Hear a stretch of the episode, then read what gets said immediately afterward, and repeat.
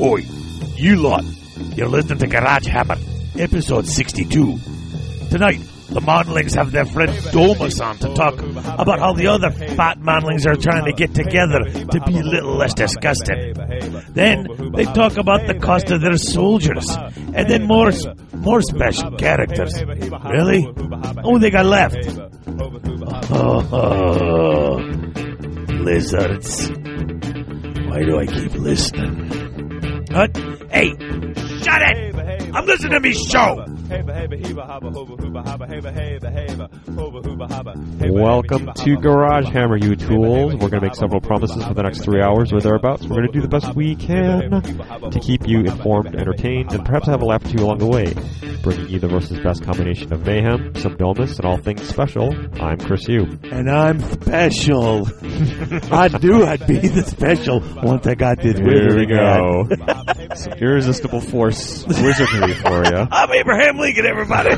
Four Oh, score and seven years ago. Uh, so uh, we should take a moment, a moment to thank our sponsors. yes, we should, Chris. All right, let's thank our sponsors, Unique Gifts and Games, located in Grays Lake, Illinois, Thank you. Game Preserve Stores in West Lafayette, Indiana, Thank you. Ursa's Den Custom Painting and Sculpting, Brian Steele rules. and Battle Foam, protecting your. Army. Yay! There you go. so, welcome, folks, to episode 62, the episode that promises to be one after episode 61. and one before 63. But uh, That's- the that's holidays the are plan. coming up, so Christmas is coming. The goose is it- getting it fat. is the end of 2012. Yes, we Is got it upon a us? lot planned for the next two or three episodes, too. Good stuff.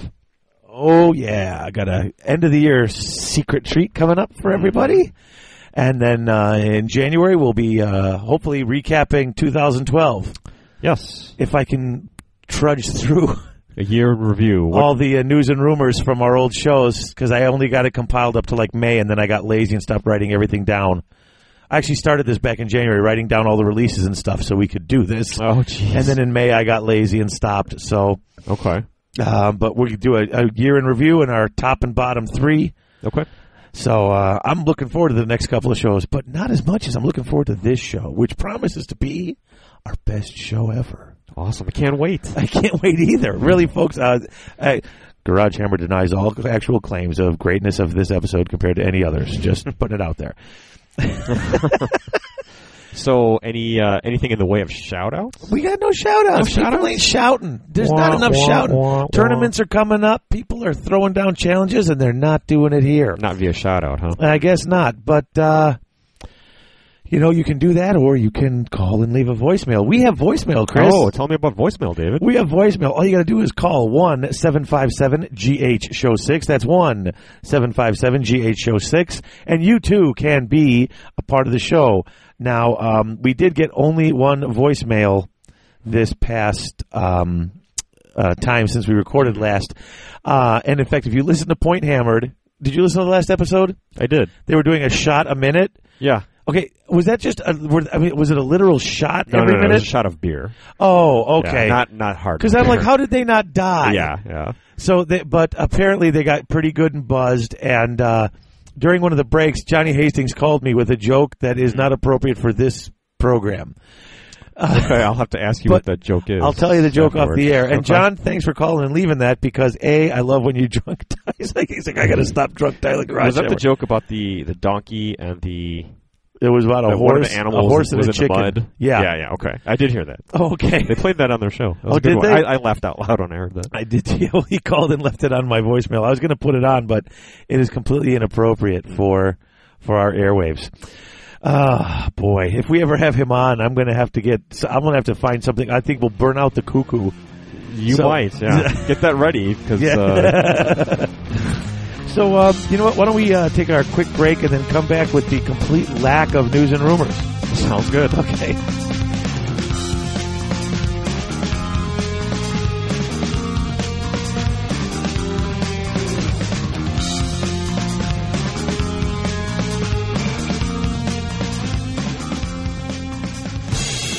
Is your name a killing word?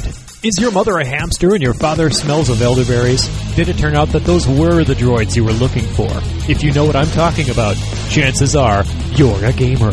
What better place to get your game on than the Game Preserve? The Game Preserve specializes in analog games of all types, like board games, family games, chess sets and jigsaw puzzles, and especially hobby games. They carry the complete GW line as well as Magic the Gathering, D&D, and HeroClix. They have gaming space for tournaments, game nights, and demo games just about any night of the week. So stop shopping at the jerk store and be one of the gaming elite and visit the Game Preserve with four Indiana locations to choose from. Two in Indianapolis, one in Bloomington, and one in the gaming capital of the universe, Lafayette, Indiana. Visit them at GamePreserveStores.com or call 765-448-4200. Game Preserve. If you're not shopping here, the only winning move is not to play.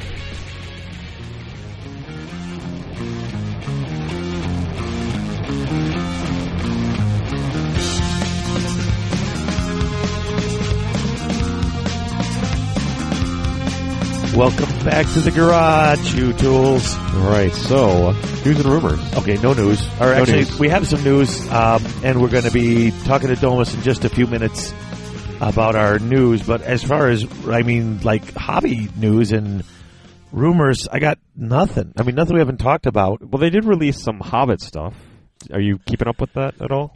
You know, I actually went on Twitter, and fr- you know, the one time I'm ever negative about GW, and everybody's like, "You're wrong." I was just like, "Okay." Oh, so you didn't like it, but you're saying a lot of people did. I didn't like it, and I just I, it's it's it's expensive. I mean, you get a lot in that box. I did see the box. You get like I didn't realize how many models you get. huh. You get the special edition. You get all thirteen of the dwarfs. You get Bilbo. You get Gandalf. You get Radagast, who wasn't actually in the Hobbit, but Mm-hmm. whatever.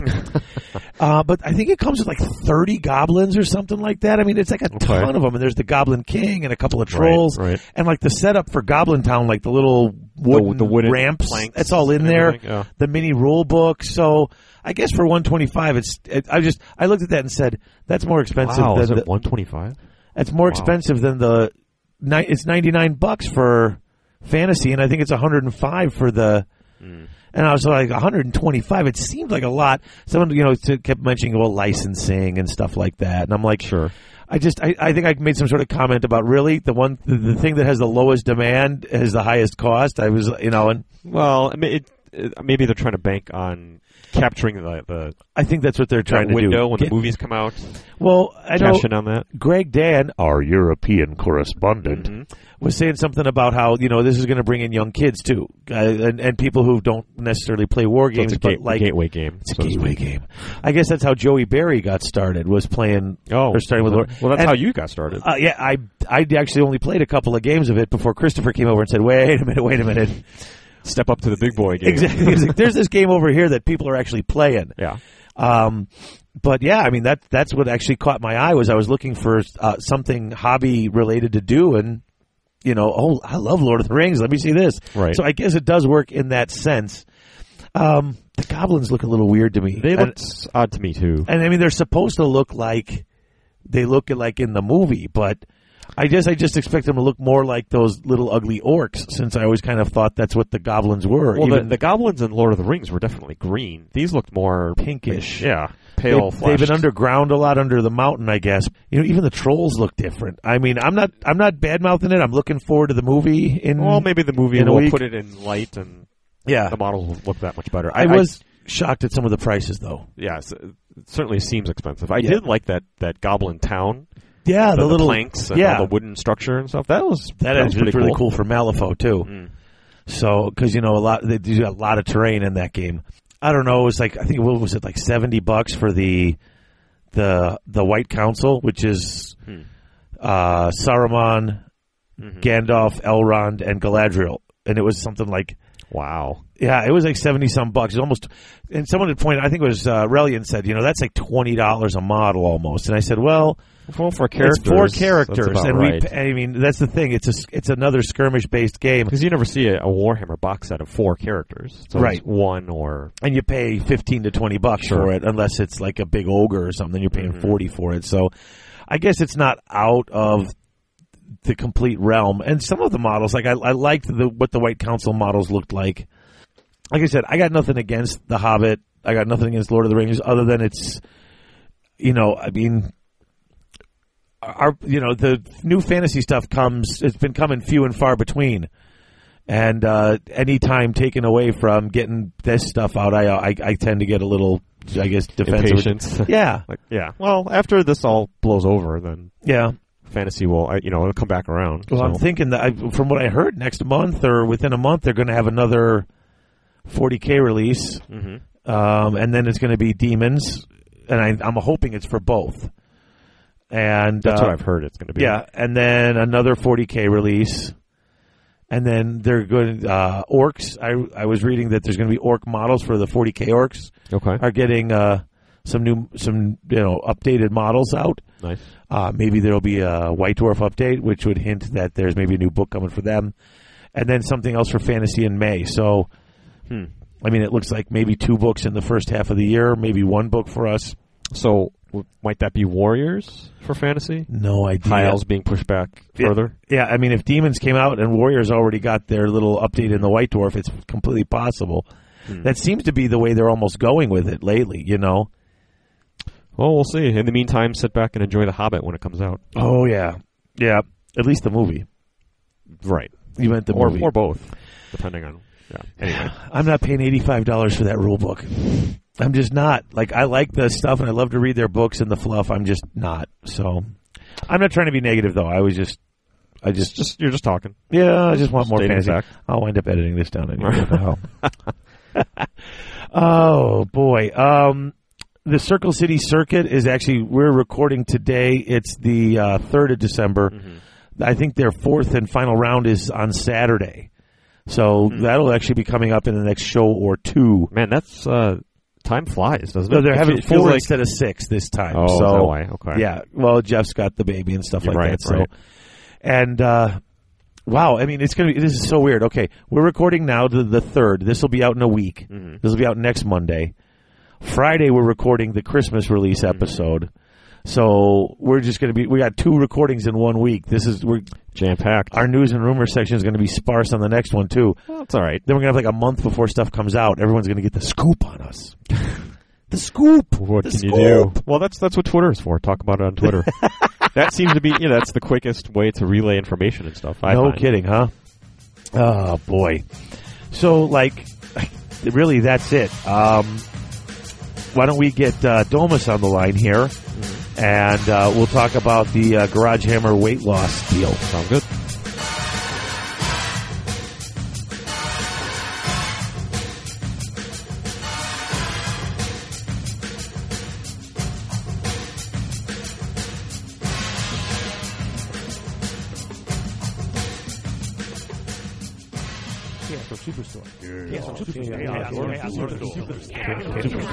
That's right, folks. Chaos Orc Superstore, your one stop shop for all your hobby gaming needs. They've not only got current and classic GW releases, Chess X Dice, and Vallejo Paints, but now they're also carrying Mantic, Infinity, Flames of War, Privateer Press, Soda Pop, Dark Age, and other assorted board and miniature based games. They usually ship within 24 hours, and the model in the picture is the model they ship to because at Chaos Orc Superstore, what you see is what you get. Chaos Orc Superstore.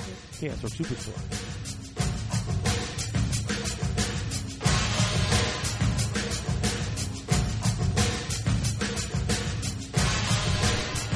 All right, so folks, it's time to uh, talk a little bit about uh, something that just got started uh, last week. In fact, by the time you're hearing this, many of you, many of you have probably heard about it on the Bad Dice Daily uh, last Wednesday's episode. Uh, I was on talking with Curry about it. The Garage Hammer Weight Loss Group. So um, the guy who really uh, sort of jumped in here and said, "Hey, Dave, let's get this started." Everyone, please welcome my close friend and yours, Chris Hughes, Yes. Mr. Domus. Yay. James, what's going on, Domus? Hey guys, not a lot. How's it going? Pretty good. Thanks for joining us. Yeah, thank you for having me. So let's talk about the, the weight loss challenge. So what prompted this uh, this movement? And it is a massive social movement This is crazy. This is because people are coming out of the woodwork to, to sign Uh, up for it's this. just it has just literally exploded. Um, for me, I hit I turned 39 this year, Uh, and I just didn't, literally didn't want to be 40 and as fat as I am. And uh, I, I kind of got sick, so I, I've been mentally gearing myself towards dieting. And then I saw a post from Dave. Uh, what was it, Dave? Something about you were on a big long walk and winded or something like that? We had we had had some portillos for lunch. I had a big beef sandwich, and then had to go right from there to the art institute where I had to walk for three hours with I my remember students. that. You- That was a tweet. I remember And that. I was sweating like a pig. My stomach felt awful, and I was just like, "Oh, eating a huge lunch and then walking for three hours is a stupid idea."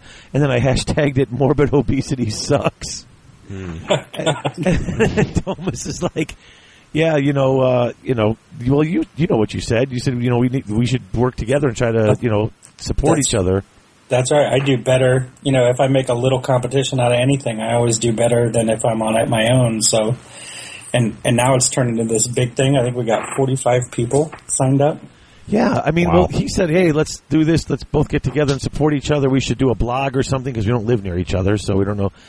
And I said, "Yeah, I could put something up on the forum or something like that, and you know, we can just keep track of it there." Uh, we had already a weight loss challenge that someone else had done with me, just trying to help me out to you know give me that motivation to do something. And next thing I knew, like three other people, like, "Hey, I'm in too. I'm in. Can someone else get in?" And then I lost reception at the art institute. When I walked out, there was like 20 people. And Oh yeah, people just came in just out of the woodwork. quicker Lot of than fatties. anything. yeah, well, that's just it. I mean, we're a lot of big guys in this playing this game, and and you know we just need to fix it. Some of us are really big and in, and potentially in bad trouble. I just got some bad news about my blood sugar today that you know puts me in the diabetic range, even though I don't have any symptoms of diabetes. Oh, but if I don't- if I don't curb that like now, I you know I'm staring down the face of a serious health problem. yeah. And amazingly for me, I don't have that. I actually had last time I had a blood test, the doctor made me come in to get another one, and I was terrified because I'm like, oh my god, what did they find? My blood type came back. Doctor's like, no, I had to run it twice. I go, why? He goes, you have the blood of like an athletic 25 year old. He's like, and with the way you look, you shouldn't have the blood of an athletic 25 year old. He's like, you are amazingly lucky. I'm You, like, you weren't doing any Lance Armstrong swapping of blood samples. Yeah, right. That's action, He were you? took it right there, in the right. in the fi- He took it right out of the vein. You know, Huh. I didn't Uh-huh. bring in my own sample here. I took my own blood. Doc, use, Right, right. use this. That, that's awesome. You know, my, I've had mine tested for years, and it's always been fine. But uh, my doctor moved away last year, and I just never found a replacement. So I haven't. I don't think I've had my blood tested in over a year and a half. Uh, and it always been fine, but this time it just it's done. It's not fine anymore. It's, it sucks to get old. Yeah, no. Well, kidding. it, but it is good to take action and do something about it while you're still able. right now this was the Monday before. absolutely. This was the Monday before Thanksgiving, and Domus was like, "We should do this." And so he pri- he sent me a private message. He's like, "You know, give me a call." So I talked to him that night, and we were like, "Well, how should we do this?" Because some people are like, "Oh, it should be a competition," and I'm like, "Well, you know, I don't I don't necessarily want to make it too competitive per se. You know, I There's just- already enough pressure. right, exactly exactly Of a different kind. if I, you know, I don't want to do something and start losing. You know, I'm, I'm losing weight, but I'm losing some sort of uh, contest. Right. So uh, I talked to Domus, and we both agreed. Uh, Domus actually came up with the idea of the the model swap. It's almost it's, it's practically Secret Santa ish. So what's the model? So why don't you tell him about it, Domus? Yeah, it's it's kind of a miniature exchange. The idea is that you know we're if we're all losing weight, then everybody's winning. So rather than one person, you know, I I that's one of my things about tournaments. I don't like prize tournaments. I love tournaments where the, tr- the all the prizes are raffled off as door prizes. And everybody gets trophies. Who wins something? Yeah, yeah, uh, that's my, that's the way I enjoy it. So the, What I the Hmm. tell idea you. is that you know you if, if you're at the bottom of the list, you you paint and send a miniature to the guy who lost more weight than you, all the way up to the top of the list, and then the winner will actually paint and send one to the loser. Oh, nice. And then, you know, just to sweeten the pot a little bit for the winner, we did add, you know, you can opt in to paint an additional miniature for the winner. So there, and there are quite a few guys that have opted in and uh, gals to, you know, paint a winner for the minute, an, an additional mini for the winner. so he could potentially walk away with quite a few. Now, and they, they don't have to be of any specific type. I mean, you could list, you know, hey, I play these armies, or if people know what you- I play, if they want to get you something, you know, if they know the guy or something like that. But it's just send them a model. It's more of like a souvenir, a reminder, a token that you participated. Absolutely, Uh, yeah. We, I don't think we put forth any rules about just send them whatever you want. You know, Yeah. and if you want to do extravagant, that's your business. If you want to send a two cent skeleton, get after it. Yeah. So basically, instead of because we thought about that, we're like, well, buying single models, any single model is going to cost you at least ten bucks, but uh, you know, a core model is going to cost you twenty five bucks for the box. So Right. I'm not going to. We're not going to require people to go out and buy models for any specific thing. Take one of your models. And let's If face you've got it, an ev- army- everyone has an extra handful of core. This Everyone's or got an that extra laying handful of around. core. Everyone's got a night goblin here or there. Just You're right. Well, that's just it. I mean, I've got shelves of single miniatures, Reaper minis I've picked up over the years, you know, stuff like that. And that's what I'll dig into for this. So. Yes, and send somebody something. Everyone's going to get something, and we're all going to get healthier. And, you know, and it's a very positive, you know, nobody's, there's no sense of shame here. This is a real personal, uh, kind of intimate topic. Yeah, we're a bunch of dudes. Yeah, we know we're all heavy. But when you start actually posting how much you weigh, you know, that you kind of reveal a couple of layers of yourself there that people don't Sure. otherwise know. Yeah, and people have been actually putting in about why they're wanting to lose weight. I mean, you can read that. I mean, I'm not. I don't want to use the term inspirational. Well, no, but some of them really hit home though. Like this, Oh, you yeah. could tell that this, uh, you know, h- is a big deal. It's a, it's a real Absolutely. personal thing. Oh, it's yeah. a big deal to all of us. Well, and here's the thing. Like I said, I I I did about ten years ago. I went from three twenty four down to two forty, and that was Wow. awesome. That was about ten That's years awesome. ago, and in the last ten years, uh, well, I stepped on the scale last Monday, and I was at three fifty six, Hmm. and that's scary. I am the fattest guy on this list. I am the biggest guy on this list. It just means you have the most to lose, Dave. Well, that's true. I mean, as far as percentage goes, I- I'm actually I'm I um I actually have the uh, the the advantage going into this contest because That's true. Well, that's that's how you have to frame it. You know, to keep the Absolutely. motivation up. so and it's really keeping me honest too because I swear to God, uh, you want to hear a story, and I know people might get bored with this. Thursday, I had to take care of the religious ed, right? And I was hungry. I got home from work, and I've been taking two pieces of fruit or three pieces of fruit, depending on their size, and a sandwich or a little salad or something. And I don't eat nothing. Kids come to school. Hey, Mister Whitetack, it's my birthday. You want some cake? No, get out of here. The kids know not even to offer me stuff anymore. Like after just a couple of days, I've been working out. I'm sitting. I needed something to eat. Dinner was not going to be ready till I got home at like seven, and I'm like, ugh. And it was like one last, like sixth of a Baker Square blueberry pie from right before Thanksgiving, sitting there. And I just grabbed the whole box and took it out to the car. I'm like, I'm going to eat this. I'm going to in the car while she's there. I'm going to read my book and eat this piece of pie. And it sat in that car, and I kept looking at it, and I kept looking at it, going, that looks really good. I'm like, and I'm going to eat in about an hour when I get home, and I'm not starving to death. And I sat there, and it was like, normally I would have just eaten that, that pie. And I actually got back, went, and picked her up, got home, took the pie out of the car, dropped it in the garbage can on the way up the Wow. driveway. Good for you, Dave. And it was just, I mean, it's little things like that that normally I would never have done. There was a bag of those, that green bag of tortilla chips. I forget the name of them, but it's like the tortilla chips with salt, the, the Mexican Okay, brand. right? I would sit and eat a whole bag of those in an evening with a jar of salsa while reading or painting models, and it's Oh, been me in there too. for like a week.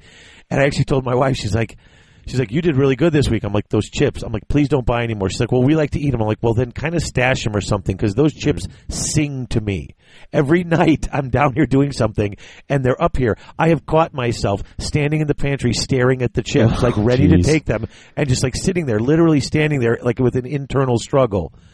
But and I- you and- remember Hostess going out of business, right? Yeah, I've got Yeah. eight boxes of cupcakes upstairs.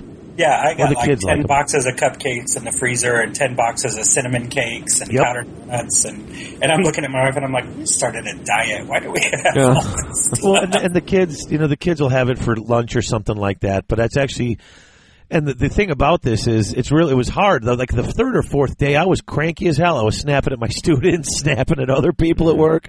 I got in an email argument with one of my coworkers over Wow. just something stupid. And I actually went to see him, and he's a guy who lost a lot of weight too. And I'm like, listen, I'm really sorry. Like I just want you to know.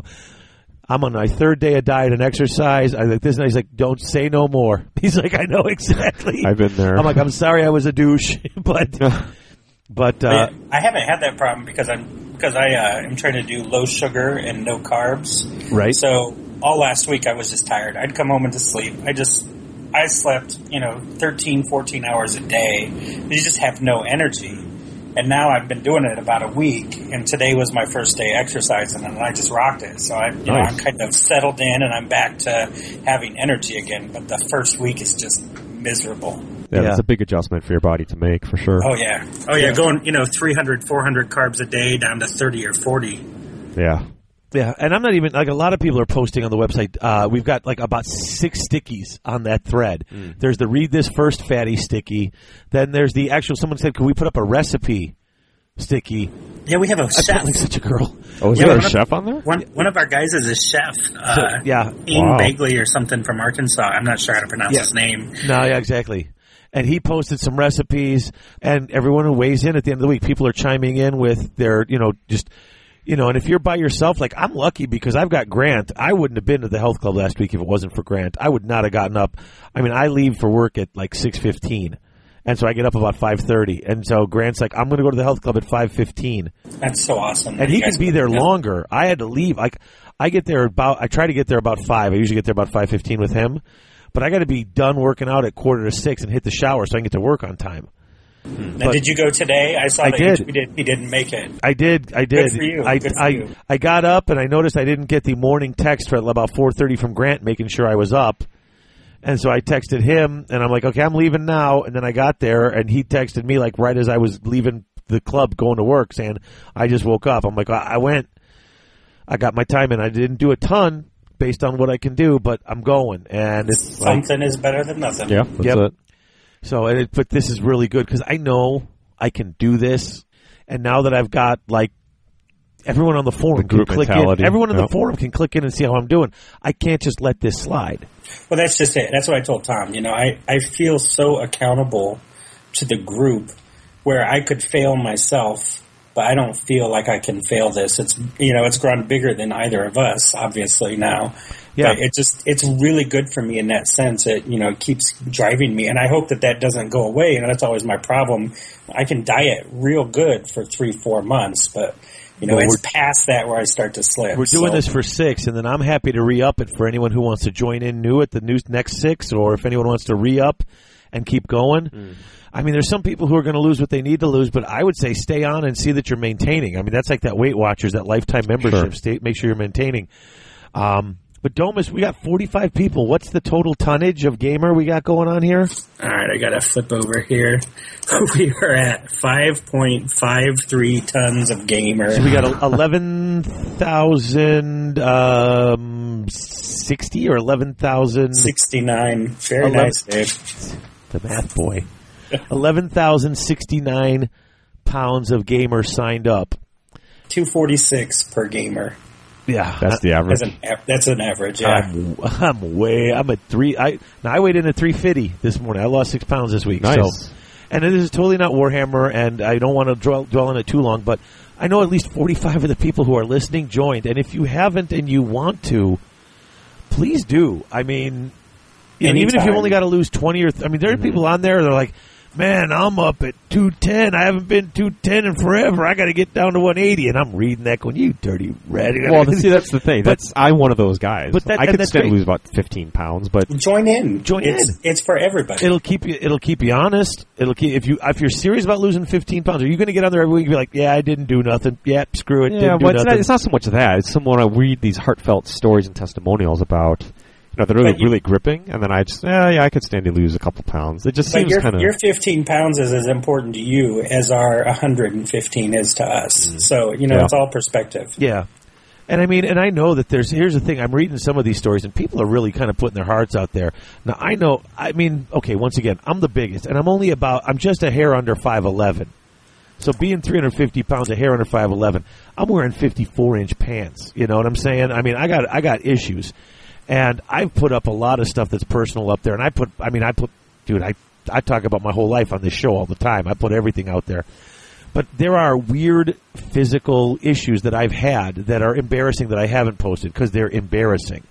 And I'm not talking about like you know impotence or nonsense like that. I'm you know what I'm Okay. saying every time you tell you get fat, everyone automatically thinks erectile dysfunction. That's not an issue. Not, so not the second head. No, that's not the issue. But there's things that I would that I, I haven't told anybody, and I and I won't because there's such bizarre little things that are so embarrassing, and it's purely based on my size, and I know that's exactly what it is because it could not possibly be anything else. And it's like I just I can't wait for this to go away, and I know it's going to go away as soon as I drop another ten or fifteen pounds, and. I think once we once you get started, it's like once you get down to close to your your weight, that's the hardest thing to do. Once you get close to your target, because then you're just kind of maintaining and trying to push those last few. Mm. I've got hundred and fifty pounds to lose, you know, and it's like I know if I can lose two or three or four or five a week. Once I've lost a bunch, I won't want to cheat because it's like no, I've I've You come, worked so hard to get I've there. gotten this far. Screw Sure. that. Yeah, that you makes know? sense. Perfect sense. And not only that, but you feel so. I mean, I remember when I was exercising every day, it feels so good, and you love it. You know, you learn to love it, and it doesn't take long. and you start to get i mean honestly i remember when i was first working on this when i over the summer i started going and doing the aquafit classes to help strengthen up my knee and i was eating right and stuff and then i sat down one day after about three weeks of eating not good food but just eating right you know like not eating too much and we ordered pizza one night and i said pizza's like my my kryptonite and everyone ate like everyone said to order pizza and i ordered all this pizza and everyone had like one slice there's all, and over the course of the evening, I ate like a pizza and a half. And I've done that before, and it hasn't even slowed me down.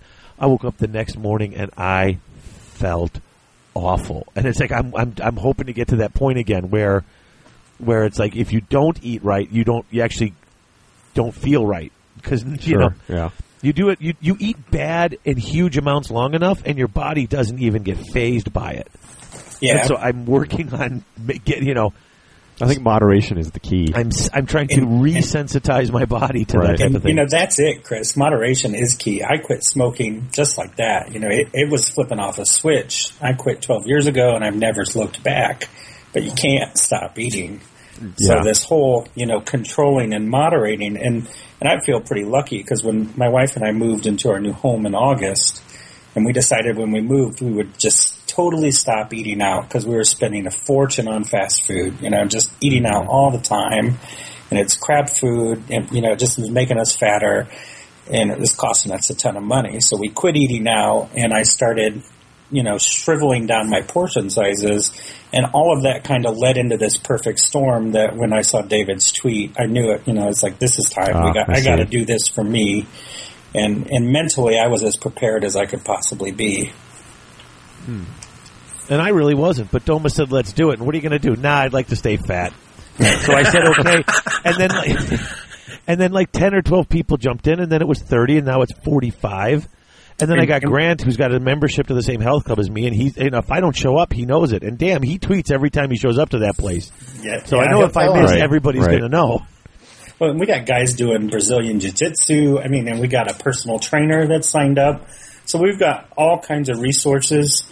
Oh, and some of these Um, guys are you going guys- psycho. Relian's going nuts. Oh yeah, and Mike Gerald. Mike Gerald is lifting a ton of weights, you know. So there's all Gerald. Mm-hmm. kinds of resources too for us to pull upon, which is great, you know. Because I don't, I don't claim to know the first thing about lifting weights. I'm a treadmill guy, so that's I all know, I've ever a, done. I know a very little bit about weights, and that's basically what I've been doing because the treadmill hurts too much at this point.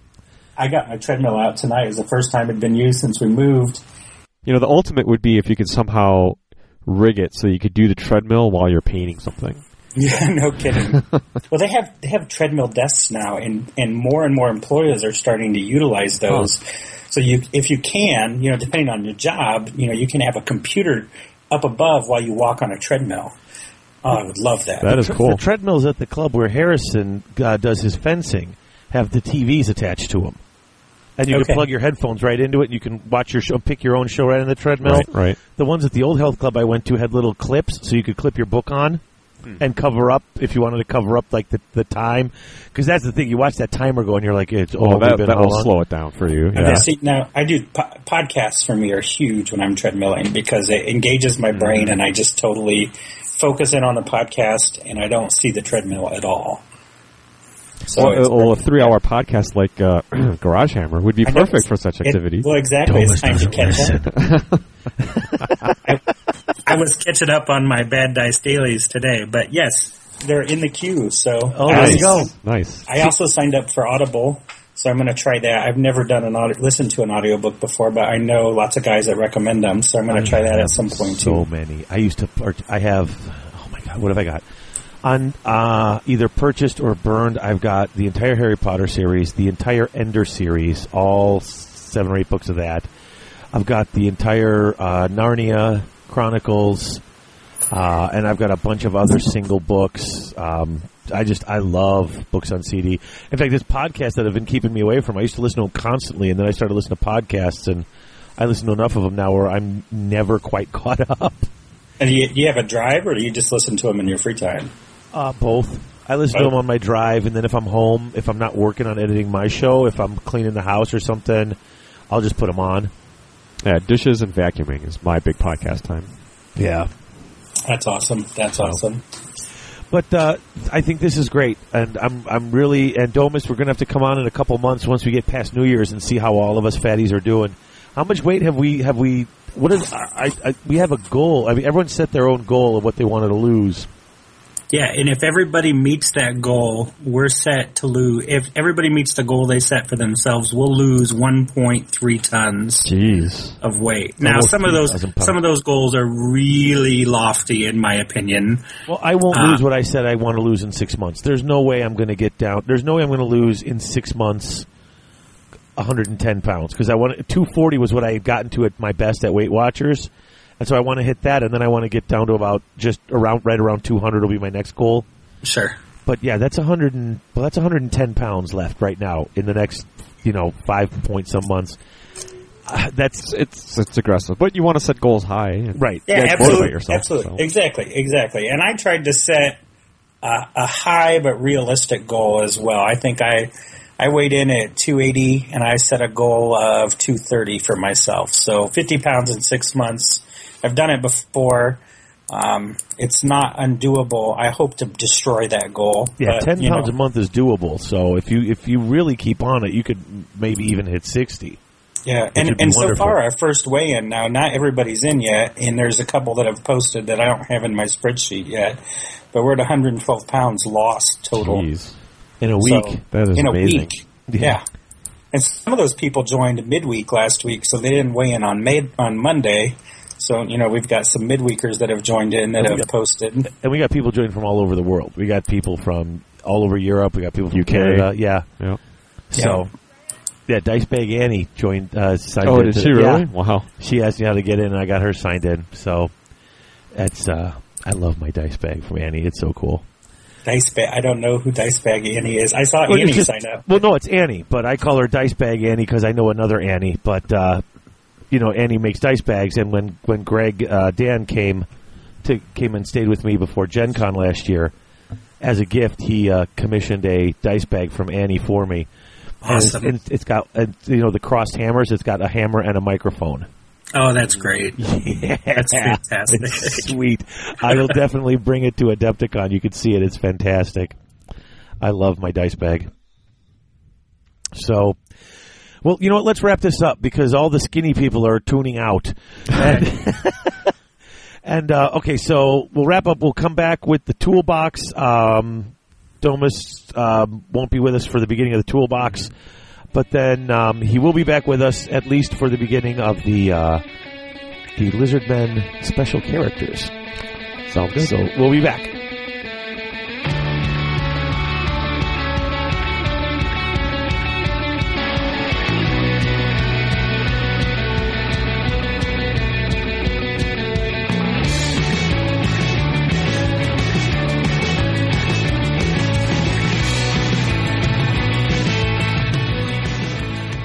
Hey Dave, I'm looking for a place to play some Warhammer. Family games, board games? You mean unmatched awards and adventure? Sure. Uh, place with collectible and trading card games, RPGs, unusual You mean unparalleled offerings and fun? gifts. Okay. And it'd be great if they had books, candles, and collectibles too.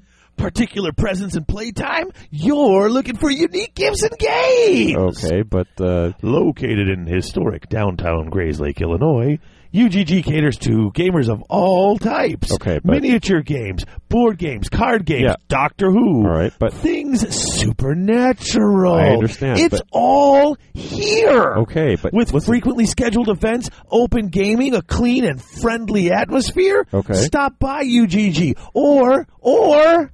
Or, Visit them yeah. online at uniquegg.com.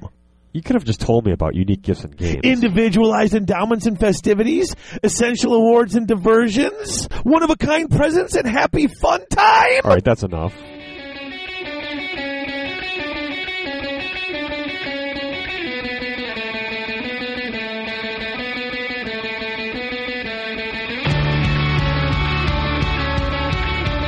All right, tools, we are back. Welcome back. And uh, Oh, speaking of back, we're back, back, backity, back, back, back, back. Have you been back, listening back, to back, the back, Dwellers back, Below? back. Yes, I have been, and I haven't done that in a while, but they did it. And then they said they loved me, and I have the sexiest voice in Warhammer. So to the Dwellers Below guys, you are now my new favorite podcast to listen to because flattery gets people everywhere with there's this. no room in this room anymore because your head is getting too big. That's what she said. Ah, that was for Grant. Come on, keep it clean. Okay, keep it clean. Okay. No, I was. It was so fun. Like the last two episodes, because Harrison was listening. He's like, "Dad," he's like, "Did they just do that again?" I'm like, "Yep, back, back, and back, Oh, did back, they back." do it more than they once? did it in the last two episodes, unless I listen to the same episode twice, which I suppose is possible. Maybe you could just repeat that. Make that your ringtone so you can hear it all the time. I hear people do the Chaos Org Superstore thing, and I actually heard on one podcast, I don't remember which one I was listening to, someone went, they were talking about Battle Foam, and the guy's like, oh, my army. you are changing the landscape of I am, I am Oh. the the Warhammer community. I am the podcast jingle, silly, stupid hook guy. Uh, there you go. I, I Nice. will. I will That's come quite up the with title. Yeah, Oh. silly, stupid hook guy. But I come up with a. Someone got to say it. I, Christopher hated it when we would do that Kazorg Superstore thing. You would hear you. That was the funniest when I did it once or twice, and Chris like, "Oh, you're going to keep doing that." And you, you and Grant came on the next episode, and you two did it, and he just threw his hands up. He's like, "Oh, forget Oh, it." is that where that, that was the genesis of it? It's like- Oh, I didn't know that. It's I, catching I, on, I didn't man. know It was that I catching had a on. Oh, hand in the creation of that monstrosity. And that, that was like, well, if you guys did it, then I'm going to have to go. And that was when I recorded me saying it like 12 different ways, and I had Ah. Harrison say it every way he could, and I made the commercial. nice. That's just a little look behind the curtain. So, why don't we get on with the toolbox? And uh, when we finish up the toolbox, Domus will be back, and um, we'll be talking uh, some other things. Or actually, no, Okay. before the toolbox, you've got Mary Mayhem.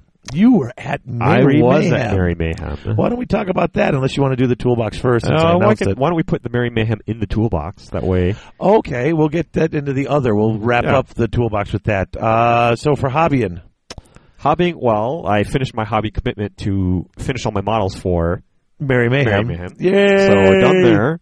Uh, so I'm going to be on a little bit of a hobby break and kind of reassess where I want to go in terms of models using, um, what I'm going to be using for Adepticon, etc. I don't know. Okay. I might take a break and just paint something fun like the Arachnarok or something. Ah, But we shall see. I see. But that's about it. So, you know, a lot of goblins that I painted, getting all the bases um, consistent, Okay. uh, painting the, the wolf heroes. I actually posted a bunch of pictures on Twitter and on the forums, Right. and some, got some good feedback for those You know, Steve Leckman questioned today, what are people's hobby goals for 2013? I saw that. Yeah. on Twitter. Yeah. So we should probably think about that at some point, you know, and talk, we, cause come up with that. Well, you responded. Oh yeah, I mean, I threw up what I'm thinking. I actually, I've got to get a serious final model count, and I'm thinking Christmas breaks the 21st, and so I could stay up late and not worry about the five o'clock in the morning, four o'clock in the morning stuff. Okay. I've got 400 so far, a little over 400 for the year. I'm thinking I could sit down and crank out most of that Kings of War stuff, and maybe get my total for the year up to like five or six hundred before See, the end of the year. I saw your tweet and I thought the opposite. Instead of quantity, you should shoot for quality. Paint, select one model, Uh huh. and make it your mission to submit that to like the Adepticon painting contest. Oh, that's a not model good or a idea. diorama. Or yeah, but something I got along s- those but I lines. have s- I have thousands of models that are unpainted in yeah, that but you cabinet. can- They so you've gotta- proven that you can paint quantity. right?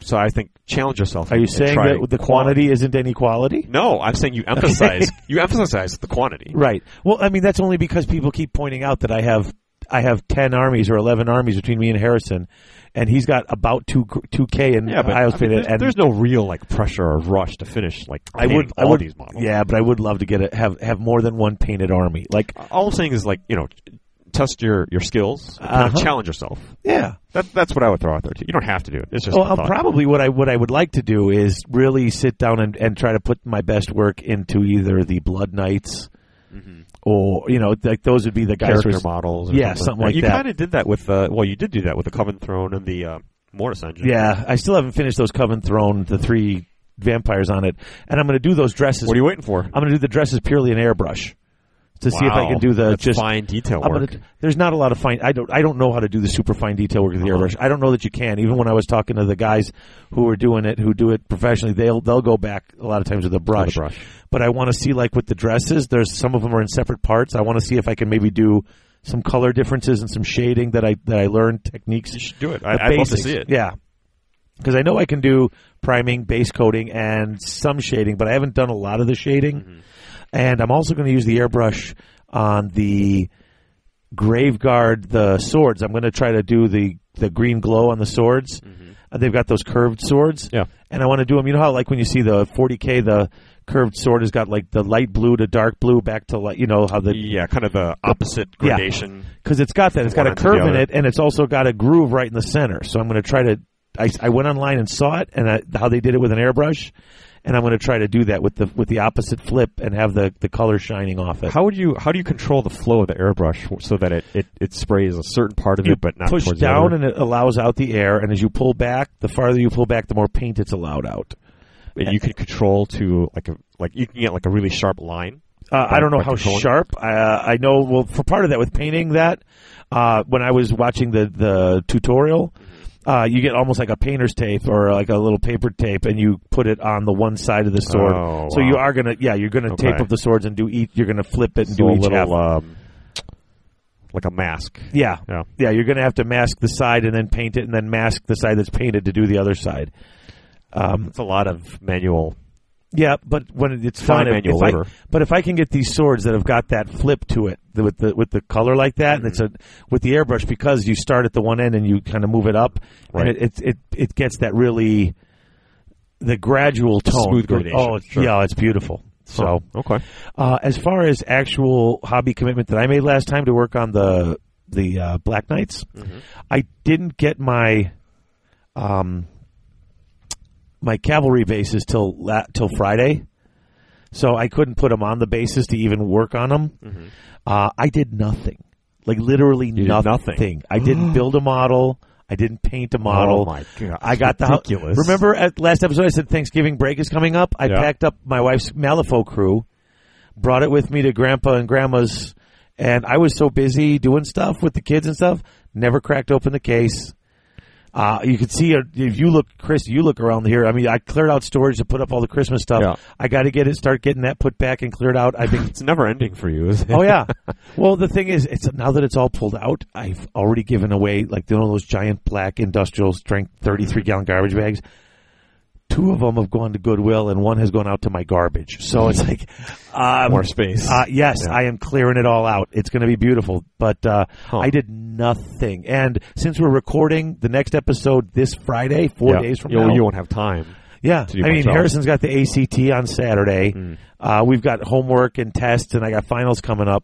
So there will be no hobby commitment to me for the rest of the year, basically. Uh, n- at least not on the show. When we come back Sure. on the January 10th show, I will fill you in on all the stuff I did over break. Well, But- that's that's real life, right? Things yeah, get in the way. It happens. Things come up. So Exactly. So, do you have a commitment? Well, not before next Friday. So, do you have a commitment for our January 10th show? You're going to try to get something done? Um, let me think about it. I'll, I'll Okay. get back to you. Okay. 'Cause I, I just went through this hobby whirlwind. So Oh, I so kinda you- oh need that's to- what you just said. You're taking a break, Yeah, so I there need to will be a reassess yeah, commitment. where where I'm at, where I'm going to And go. I'll just surprise you guys. We'll see what I can come up with before the end of the year. I'll try to get some stuff done. Who knows? Maybe I'll have almost all my uh, Kings of War army will be almost all done except for characters by the time I'm done with this. So, Hmm. cool. all right. Um, anything else? Let's see. Um, do you do any reading or any of that stuff? How, do you, have you finished? Uh, you know, I'm still reading False Gods. Okay. and I'm, I'm still trudging along. Okay. I, I've gotten through the part where his dream is now ended, Okay. and that's where I'm at. Okay. But with the tournament preparation, everything I had going on, You it were really busy. was kind of ground to a halt, and uh, so I'm still trying to get through that. But I uh, did manage to finish Nemesis between taking the kids all their activities and sitting around waiting for them to finish. Yeah. I finished it.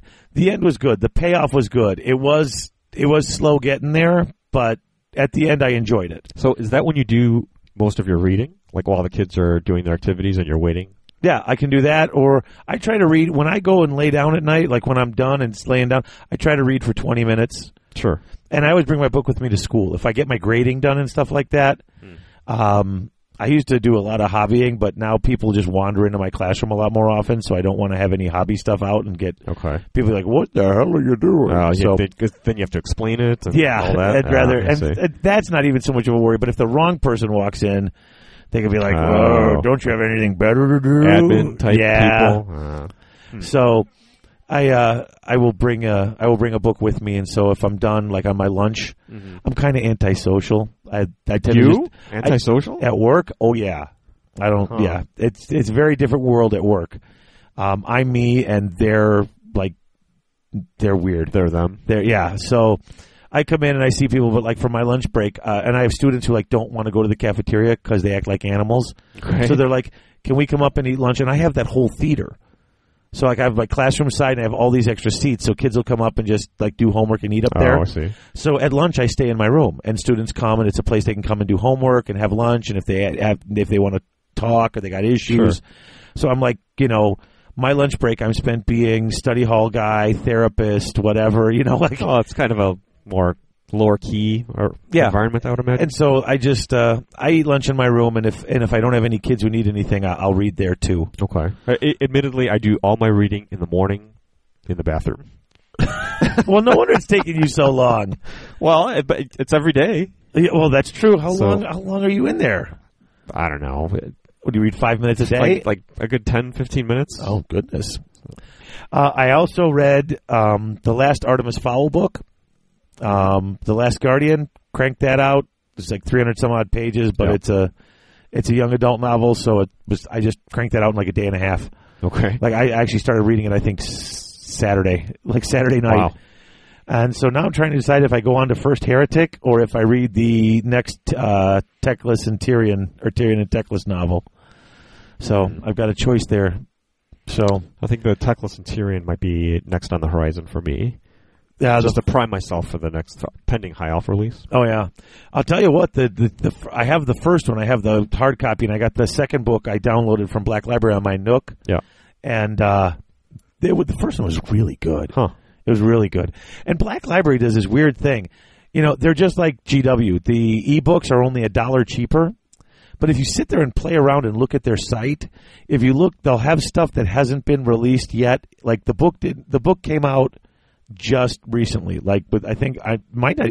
It just came out. Literally, just came out. Okay.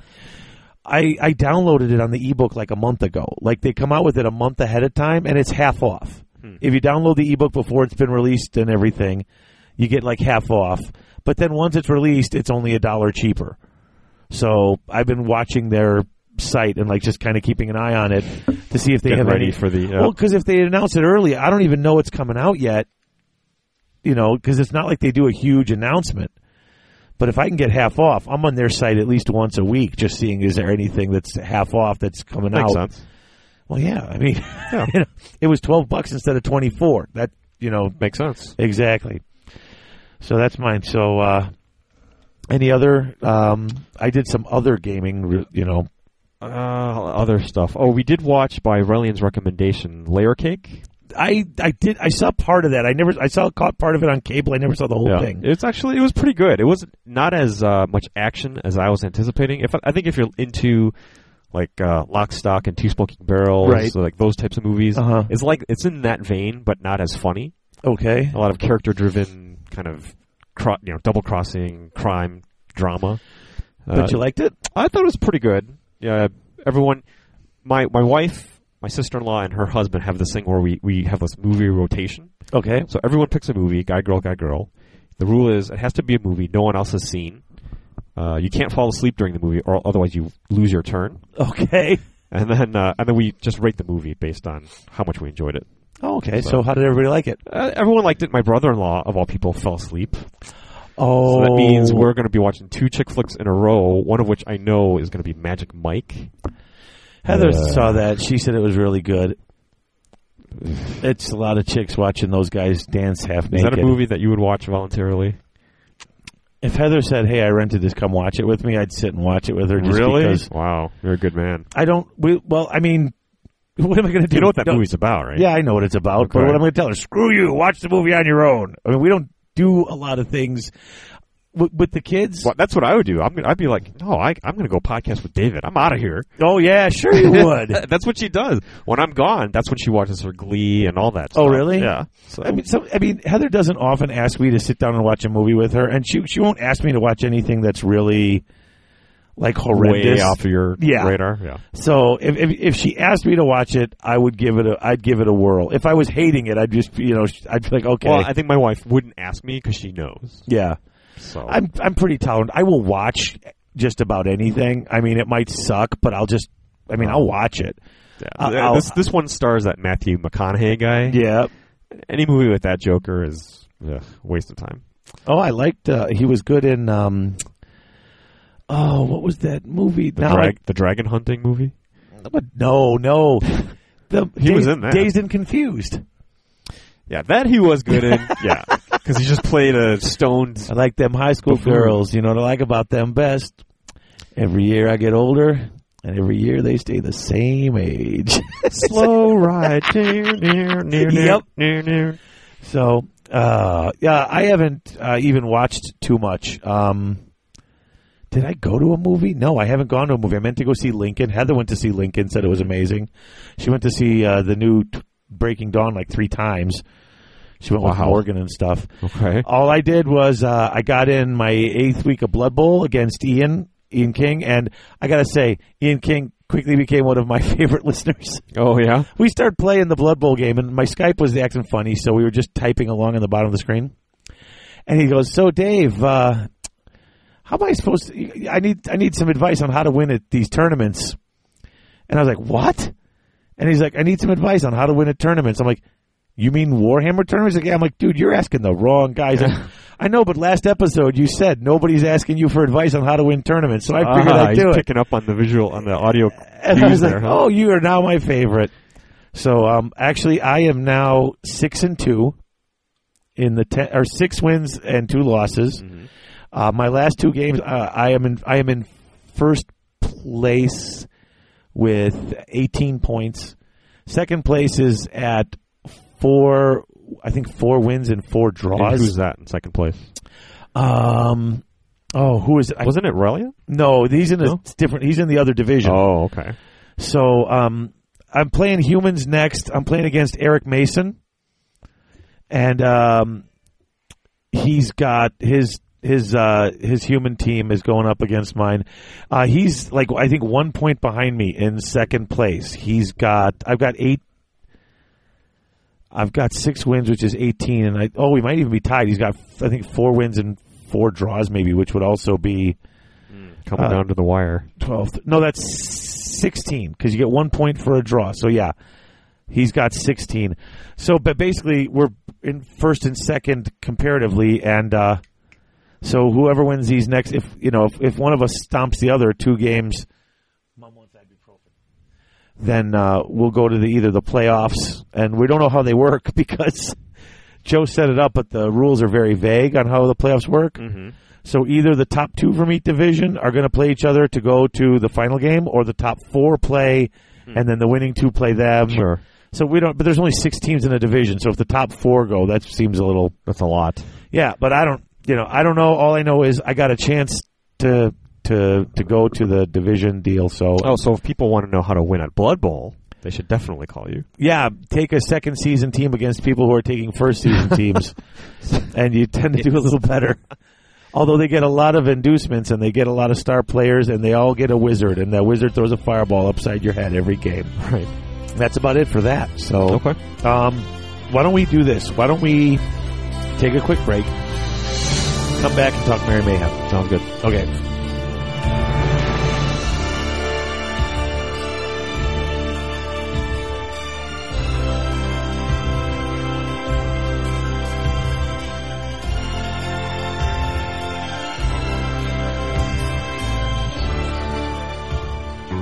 Hey folks, it's Dave, and I wanted to talk to you for a minute about Battle Foam. You've all heard me talk about it before. The foam is firm, it doesn't separate from the base. They custom cut, design, make any piece of foam you want to fit any model you want. Anytime a new army comes out, within days, you've got Battle Foam cut and designed to fit those models. This isn't a game company making cases on the side. This is a carrying case company making foam and custom carrying cases to protect your army.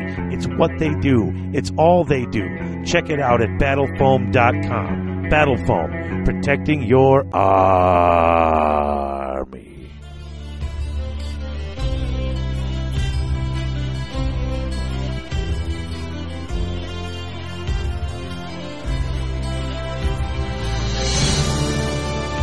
Okay, so let's get on with Merry Mayhem. You might want to turn your mic on. There we go. You That's wanna the talk some second mayhem? show in a row. Tricky technology. Yeah, that on off switch is I really. know. Ooh. So, uh, all right, you went to Mary Mayhem. Uh, I did. that's Conzi's tournament, right? yeah, Conzi over at Westcote Ice, he hosts it. Now, is it his tournament or does he It do is. it? So it's not him and Paul. It's not like No, the Paul was actually playing. Okay. So Conzi had uh, it was uh, himself and I think two or three other people helping him to actually run it. okay. It was held out of Misty Mountain Games over in Madison, which is about two and a half hours from here, maybe two hours. Okay. And uh, yeah, it was it was a, a fun tournament, a three round event, two thousand points. Special characters are allowed. Okay. I took my, and this was kind of my litmus test for the all goblin army approach. Oh, I see. Uh, so am I, am I going to take this type of army to a, to Adepticon? You know, I wanted to kind of test the waters to see how it would do. So, first game I played uh, Joe Rogers. oh, really? Of uh, what was? Whitehammer What did he have? Did he fame. have his demons or his elves? neither? He was running orcs. He was running orcs. Yeah, a Grimgore orc list. Oh. So he was he brought that up on Twitter. He was saying, you know, getting ready for Merry Mayhem. Orcs is the hashtag Orcs is the best, and I gave him a little flack for that. I was like, nope, Goblins is best year. and he responded, well, do you want to you know improve that? And so we grudge matched each other. Oh. So his orcs versus my goblin goblins, and uh, Ben was kind enough to put us on the orc themed table. Oh, nice. So that was kind of cool. And it was, uh, yeah, it was quite the interesting game. Now, admittedly, and Joe will probably talk about this on Point Hammered, so you Okay. can head- head over there for the orc point of view. okay. But uh, admittedly, he didn't have the list that I think he wanted to play due to model limitations. He was using Ben Cohn's oh, okay. models. Um, so basically, this was a meeting engagement. Were they painted nice? They were painted great. That's awesome. Yeah. Uh, meeting engagement. All of Joe's models came on the board. He has Okay. Grim, very fighty list. Grimgore, very little chaff, uh, manglers, one of each war machine. And so I had more than twice his w- number of war machines. So I liked the matchup going into it Okay. until both of my rock lobbers decided not to show up first turn. Oh. So that sucked. Uh, so yeah, good times there. So I spent. It was basically our manglers dancing around each other. Okay. Because your, your the ob- major objective was to get within eight, I think, it's eighteen inches of the tree. okay. The perfect tree was the scenario. So we shot each other's manglers up. In doing so, my doom divers missed the manglers and started landing on his black orcs. Okay. That's when I decided, oh, maybe I should hit these black orcs and take them out. Okay. But uh, at the, the end of the game, I was able to kill all the black orcs except for two. Uh, Yeah. So I was able to get those points. And our game ended early because at the end of turn four, both people roll a die.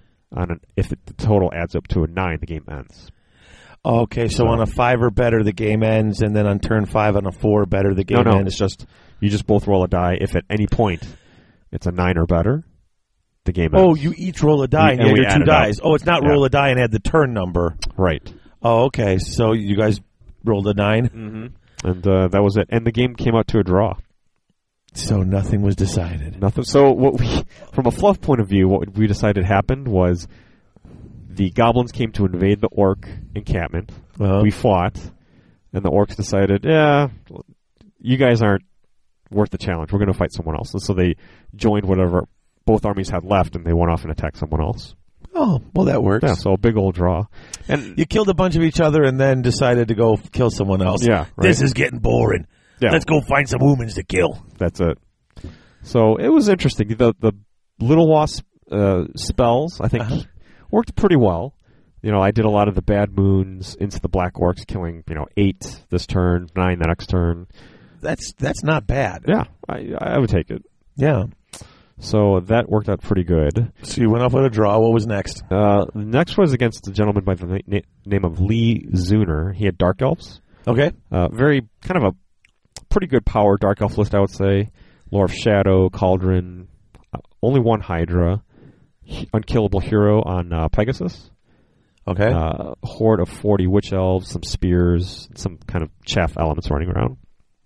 Again, I like my chances going into this game because he had very little shooting, just one unit of crossbows. I had all these war machines and the, the goblins with bows. okay. So I figured shoot him up, shoot him up while he was coming in. That's basically what happened until my goblins, 57 goblins, decided to fail their animosity Uh oh. and therefore charge into his horde of witch elves. Ah. Yeah. Yeah. Well, they're thinking, come on, guys, we could do this. They got turned it So over. they charged in. Well, not as I actually could have won. As crazy as that sounds. So once I had to make that charge, I had to change my strategy. Sent both manglers through the witch elves, killed about 16 to start. Okay. So that was that was good to start off with. And then just through sheer weight of numbers, he had 26 witch elves to the 57 goblins. I was able to ground grind him down to six models And then couldn't. and couldn't finish the deal. But Oh, man. here's the thing: on two consecutive turns, I netted myself. Ah. Oh. so wait a minute. So your goblins failed their animosity and screwed Charged up the it. game for you.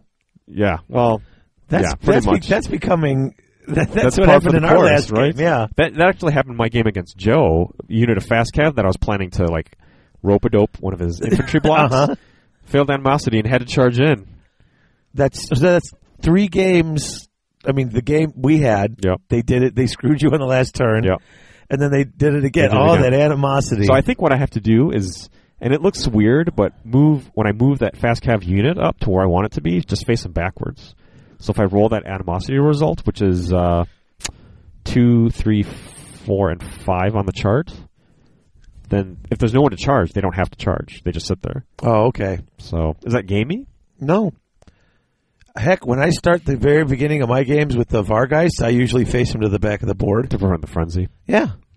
just, I mean, it there's just no looks one in- odd. There's no one in their charge range. You're you are you know you're you're putting blinders on them. I'm Right. not ready to let you go yet. It Just, just looks odd on the battlefield. Have this cavalry unit move up and then turn around. Well, bec- also because you're showing them your backside, which I suppose for I goblins suppose. isn't they they ride Good up, they turn character, I around. That's, guess. they're trying to taunt them. They ride up, they turn around, they drop trout. They're booting him. Yeah, yeah. The, So bad, the bad moon goblins. Right. That is the bad moon. So that one was actually pretty close. I think I lost that one by like 130 points. Okay. So, but it was a pleasure to play Lee. And then the final game was against a gentleman by the name of Mark Brillmeyer. He Okay. was playing Ogre Kingdoms, Okay. uh, which I had played a practice game against Grant and his ogres, so I kind of had a good feel for what I needed to do. Okay. Um, and this was this scenario and the second scenario were both dawn attack Both of them. setups, Yeah, which w- we'll touch on that later. That scenario messes up orc and goblin players big time. That's the one where you roll, and if you roll the one, they don't come on the board right away. No, no, no, that's the one where on a one it's on your left flank, Oh, on okay. a two it's on your right flank, three through five it's in the center. Oh, Okay. You roll a six, you get to choose where they go. So, wait, so the second and third games second and third games, were both dawn attack. correct? Okay, we'll come back to that because Yeah, I already yeah, you yeah. can see I have questions. Yeah, yeah. Um, so yeah, this deployment we both set up across from each other on the far right side of the table. okay. but I was able to shoot him up, you know, take out the um, Iron Blaster early on, Okay. uh, shoot up his Bornfang and mangle them early on. Sure. And so by the time he got to me, um, I had shot off most of his things, but his general unit and I think it was the BSB and six, what are those called? Iron Guts? Oh yeah, yeah. I got into my goblin horde, but steadfast helped me, poison attacks helped me, and ju- we just ground each other out for, for like four turns. We were just grinding each other down. So I eventually was able to kill his his tyrant, which was the last remaining model on the table. Really. After so many turns of combat, So you, you won. that one I did. Yeah. It's fu- man, just it's a swarm of goblins and even ogres. Yeah. It's like there's you can only kill so many of those little suckers. So I ended the day one, one, and one. Uh, the thing is, I think all of those games were, were within reach. Right. So the Goblin list, although fun, I feel like it's almost like the High Elf syndrome, where you have to play airtight, absolutely perfect, to offset things like animosity and these other things, which will hurt you. Okay, So I think I'd have to play the list a lot to really familiarize myself with it and make sure that I play a perfect game. It- It's fun, but it, it's you, you definitely have to be on. You cannot make any mistakes with this type of list. so this is a game you this is a type of list you enjoy playing. You think you would take it to a tournament? Maybe Okay. I may make some adjustments, Okay, uh, but uh, yeah, it was interesting. some people will play one list because this is, this is what they like to play, and then Sure. they got a tournament list because that that list It's isn't going to optimized. necessarily win tournaments. Right, yeah. right. So so okay, what was what was the so the first scenario was Uh, meeting engagement. meeting engagement, and now the, they didn't just roll these up. No, they were actually printed out. Uh, ben had a nice folder that had all your scenarios in there, as well as all your army uh, lists. Oh, okay. So it was actually pretty well set up in that regard. Uh, this, each scenario had different major and minor objectives. You know, the first one was within the tr- having units within the tree. Okay. The second one, you had a random number of presents sprinkled throughout the table, and if you had 42 points closest to that present, you claimed it for bonus points. Okay. The third one was meeting in, was a dawn attack, but you got to wah units for d6 inches. Oh, cool. Uh, b- but you had to actually do the wah, like scream it, Okay. which I'm not a fan of that. And hey, Conzi was actually giving me a hard time for not w- screaming wah. Oh, I love this. I love to shout, scream the wall. Do you? Sure. Yeah, not me. It's not my not my style. Oh, don't you play orcs and goblins? You gotta be willing to Well, I was wah. goblin. I had all goblins. So you wah They can't squeakily. wah. You'd be like wah. We were joking around. They don't wah. They wah wah. That's so stupid. Well, that's what they did. So yeah, that was um, my thoughts, my experience with the all goblin list. Okay, so two dawn attacks. What? That seems odd. When you've got, I mean, there are six. I mean, I'm not saying you should have a battle for the pass in there, Yeah. but there's I- there's six scenarios. You're only running three. I'm not sure why, but I do know he had a feedback sheet, and apparently a lot of people didn't like that. I, It's- I I don't I don't really blame him. Like I'm not Well, going he- to he criticize. tweeted- I wasn't there. he yeah, tweeted he tweeted something, that yeah, nobody like- that people yeah. didn't like it. He's like lesson learned. Right. I just if you're having three scenarios or three games to Why play the that one? same scenario, I twice, don't know. to play any of them, but unless you're playing straight up battle line, that's the only one I could see playing Sure, more than once sure. in three turns. I mean, you know, Well, you have all these other options to you. Why Right. would you repeat one of them? I, I don't know. I'm Exactly. not So- quite sure. and it's not, uh, and and that is not a good goblin scenario, huh? Not well. in That last game, especially, my general ended up way on the right side. My trolls ended up way on the left side. Oh, there you go. They were So stupid the whole trolls were game. useless, yeah. But what are you going to do? but uh, But it was a fun time. it was a fun time. One one and one was good enough for twelfth overall out of thirty-five. Okay. Uh, like I said, the, um, the you know he had actually really good themed tables. Where Really? there was like a high elf, you know, buildings on one table. Like the the table that Joe and I played on was the orc and goblin themed table. So he had pretty cool themed tables. One of the things that some people wondered was why the terrain. Some of the terrain pieces were, were actually quite big, Okay. ten by ten by like eighteen feet high. Type Okay. size. Yeah, so yeah, pretty pretty large. I didn't play it on a table that had terrain quite that large, so I don't know what kind of impact it had. I do know in one instance they had this like highway overpass type structure where par- like parts of the road, actual roads were destroyed, so all you had were the, the columns. Some of those columns were too close together that no unit could ever actually legally move through it. Okay. So in some cases, I think some people ignored the terrain or kind of changed how it worked Okay. because each one had rules in terms of that explained terrain acts like this, it behaves like that. So I think to Wow, work that's a around lot that, of- some people kind of modified things. That's a lot of work to put in for your terrain. Yeah, yeah, but uh, yeah, they look great. Cool. Uh, lunch was provided. That was another good thing. Yay. And overall organization and the timeliness of their scoring was was also really well done. Excellent. Cool. So yeah, it was uh, overall uh, a fun event. Good job, Conzi. Looking forward to the next one. Uh, that one, just for the record, that it's all the data's all on the Mary Mayhem site, which is mary-mayhem.com. But overall, went to Mike Gerald, who is Hey. running his Warriors, I believe. Best sports. Mike Gerald. Is it Gerald or Gerald? It's Gerald. Are you sure? I found that out. Gerald. Okay, Mike Gerald. You got to listen to the Skull Bros. Awesome. Uh, best sports went to Tom McClure. Oh, there's a shock. Yeah, right. And then he Conzi had it broken up. He had champion of darkness, balance, and light. Okay. So not best army, but best. I don't know what do you call that. For, like Chaos Army or eh, Army right, of the best Dark forces of light, best neutral. Right. So Chuck Jardina of Wildcast fame won champion of darkness with his Chaos Dwarves. Evan Ronerud, I don't know if I'm pronouncing that right, won best neutral, keeper of the balance with his ogres. Okay. And John Wiltsey, I think he's one of the uh, sexy Illinois boys down south, Right. won Champion of Light with his lizards. Cool. And oh, here's another shocker: Champion of the Brush, Johnny Hastings. That Beastman Army's winning in war. Yeah, Okay. All right. Well, um, why don't we move into our next? We have a mini topic, and then we'll come back, and Domus will be back when we come back, and uh, so we'll do our mini topic, and then we'll go and uh, come back. Excuse me.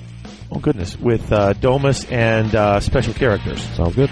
So, um, yeah, let's get into our next topic. Guys.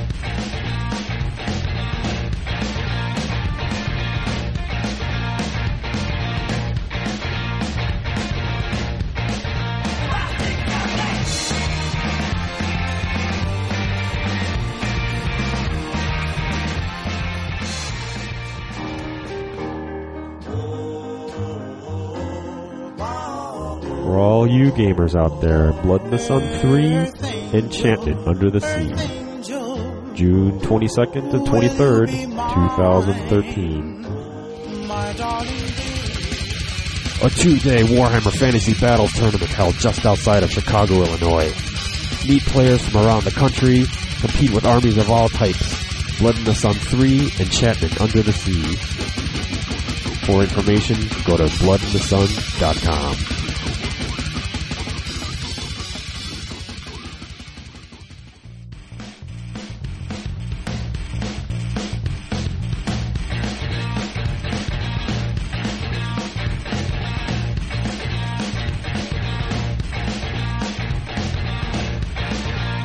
Yeah, uh, but So, do you want to segue into then uh, models' values yeah, beyond their point costs? Because there were a few examples of that in this game. Yeah, and you and Grant had actually what I, I've been uh, kind of not trolling Twitter, but going through and listening to other people's discussions about stuff. Okay. and I'm kind of you know on Twitter? yeah, well, I mean, you know, I mean, I follow a bunch of different Warhammer players, and sometimes weird discussions will come up. And if I'll if, if something interesting is, I- I'll jot it down to see if it might make a good mini topic. Sure.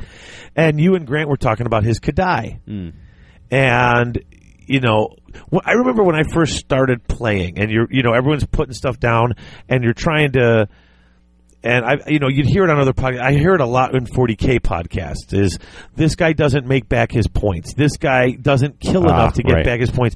Yes, it's a good unit, but is it? You know, if you lose it, it did it kill enough? Because Hmm. in the end, it's how many points did you win by? Sure. and you could put down a In really aggregate, cool you yeah. could put down a really cool 300 point model and it could do all sorts of neat stuff but if every game you lose it and every game it only kills 100 points worth of models you're handing 200 points to your opponent Mm-hmm. and that was always when i first started playing that was like my primary question i mean i just played whatever the hell i liked Sure.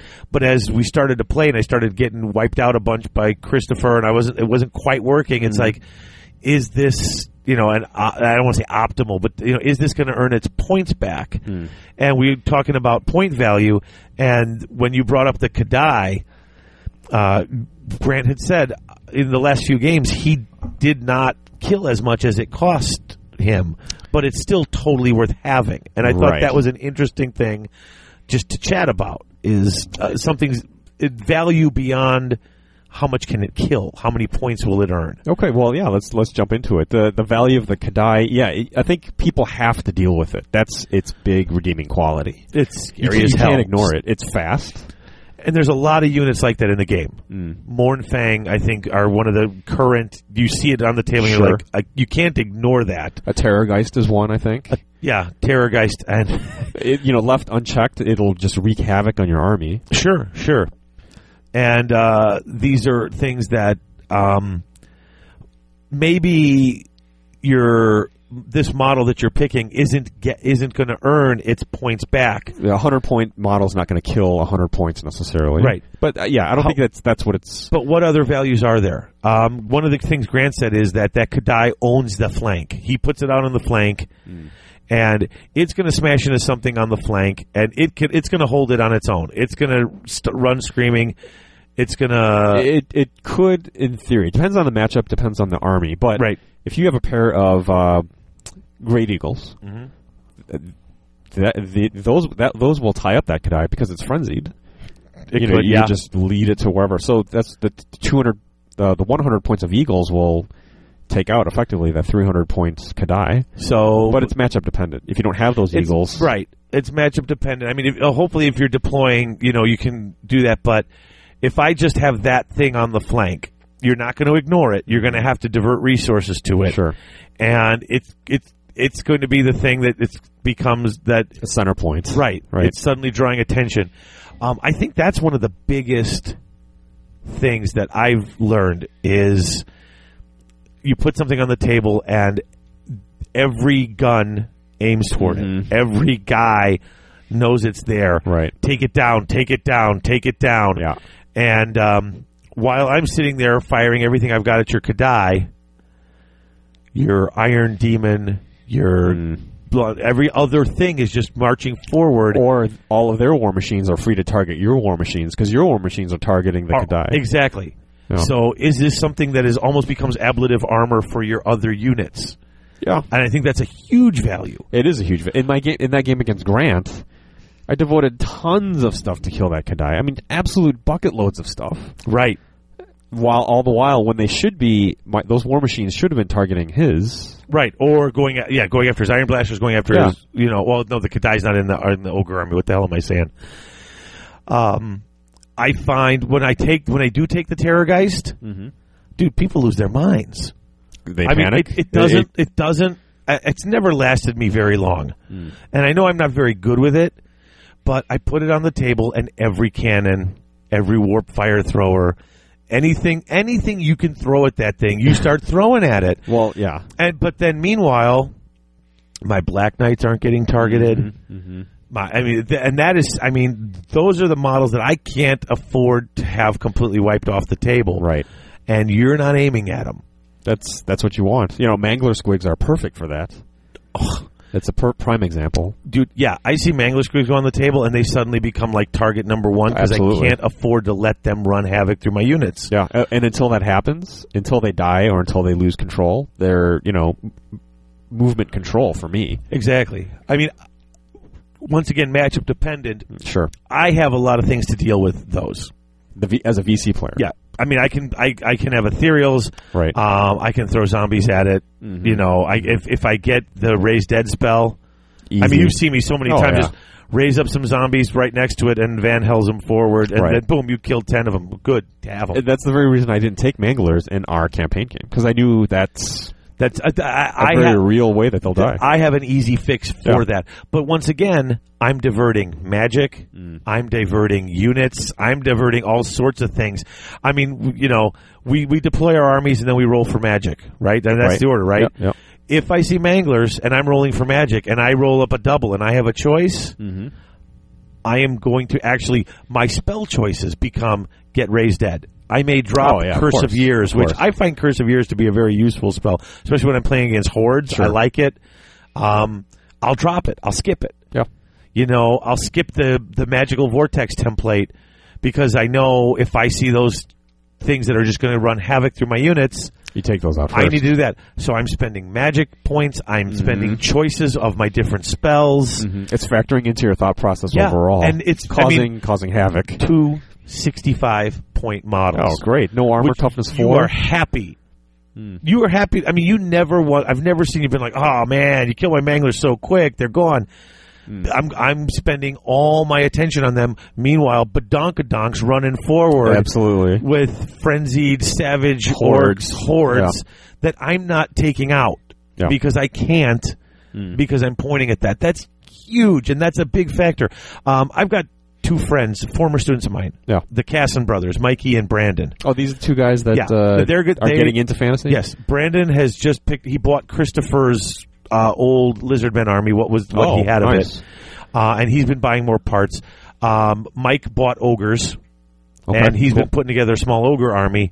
Um, they desperately want to play. We've got to have a game where we can Oh, come I over. didn't know they're desperate to play. Well, here's the thing: they haven't played an eighth. Uh, they played actually. They were at my house playing on the day, on July 10th, the day that the book opened. I had they came Yeah. over and they were playing practice games. They haven't played since, huh. but they were interested. They bought some armies finally, but they don't want to just start playing against each other and totally screw up the rules and learn Oh, wrong. they want to play against. So they want to find a day where they can come over and maybe you play, you Sure. play Brandon, I play Mike, and we kind of teach them, and then Okay. they'll start playing each other.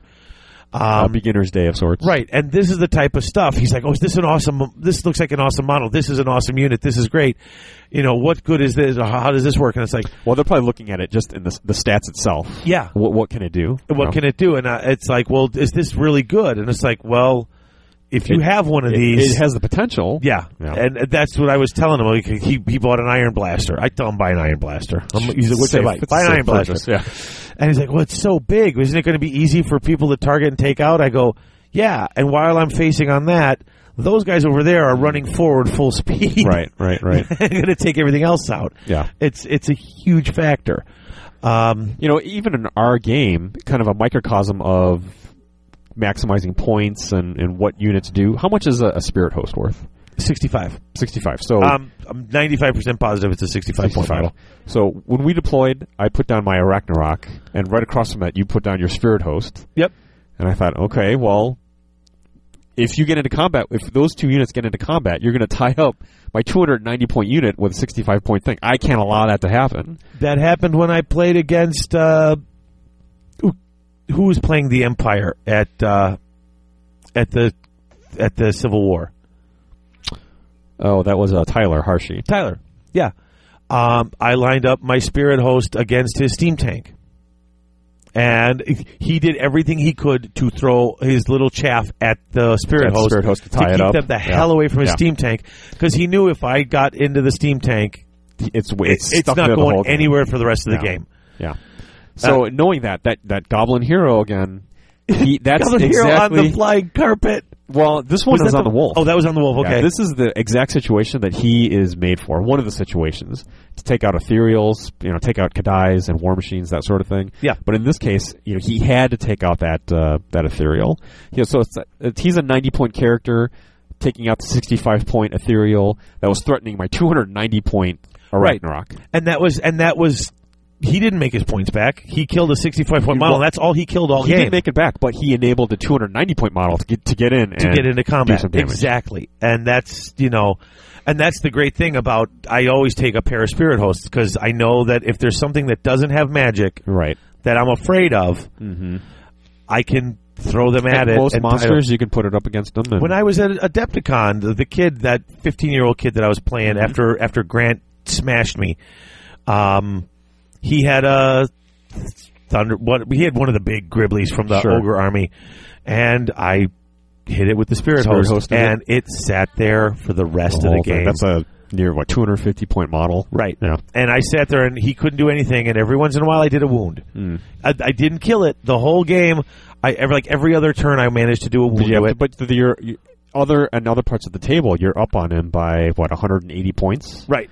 Because those things are over there now, and that they're they're no longer they're a factor stuck. in the game. Yeah. Exactly. So that becomes a factor. What what can you do with it to to distract and hold up your army? Hmm. To earn points other than killing. Yeah, It could Exactly. be board control. Uh, you know, six uh, spear chuckas. they might not hit anything, but if you have all six lined up in this quadrant of the table, Mm-hmm. someone might not deploy there Oh no, kidding. and create a bottleneck on the other half of the table. So Exactly. And it, it becomes one of those things that you you know you you've put your points in. It may not get it, but when it does work too, it's uh yeah, it's, then it's great. It's great. Yeah. So, um, like I said, I that I I don't have a lot other thought up right now uh, as far as notes go, but it's just there's so many good reasons to. And if anyone's got any other examples of, hey, I take this all the time and people say it's crap, but I use it to hold here or to hold there or to put stuff, you know, in in it, in a certain place. Um, you know, a, a great example 70 points honestly 70 points with the zombies 20 zombies with a musician Mm-hmm. and a banner bearer um, it's gonna it's gonna throw things in the way hell what's his name takes the with the 70 you know the, the 70 uh, oh, direwolf Oh, jeez, yeah. you know all the little units they're Right. all crap they're all little Yeah. bits of crap and they die in the droves yeah. but they are controlling his board. Hmm. They're controlling where everything moves so that he can pick exactly where to throw that bus of black knights with all Where to those commit- vampires. Where to commit that big and, stick. and they're going to break through everything, Right. and it's worth throwing that away. That's the. oh, that- I guess that's another thing. Um, you know, chaff. Chaff is something that rarely earns its points back, but people tend to take a lot of it.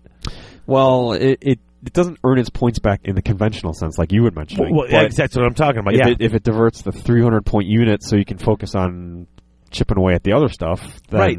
yeah if i Yeah. can make it yeah and that's there's there's a that's i mean Chaffin, i guess is a prime example of stuff that's not going to earn its points back but is going to it's going to change the, f- the face of the game. yes it's going to it's going to it's going to affect the flow of the models and the movement and everything Mm-hmm. on the battlefield in a way that can be beneficial to you so And I think uh, new players, you mentioned those those two guys that are going to start playing. Right. I think that's one of the harder things to pick up as a newer player is how to use chaff effectively. Because well, I mean, I think you always kind of hate to be you hate to take it off the table.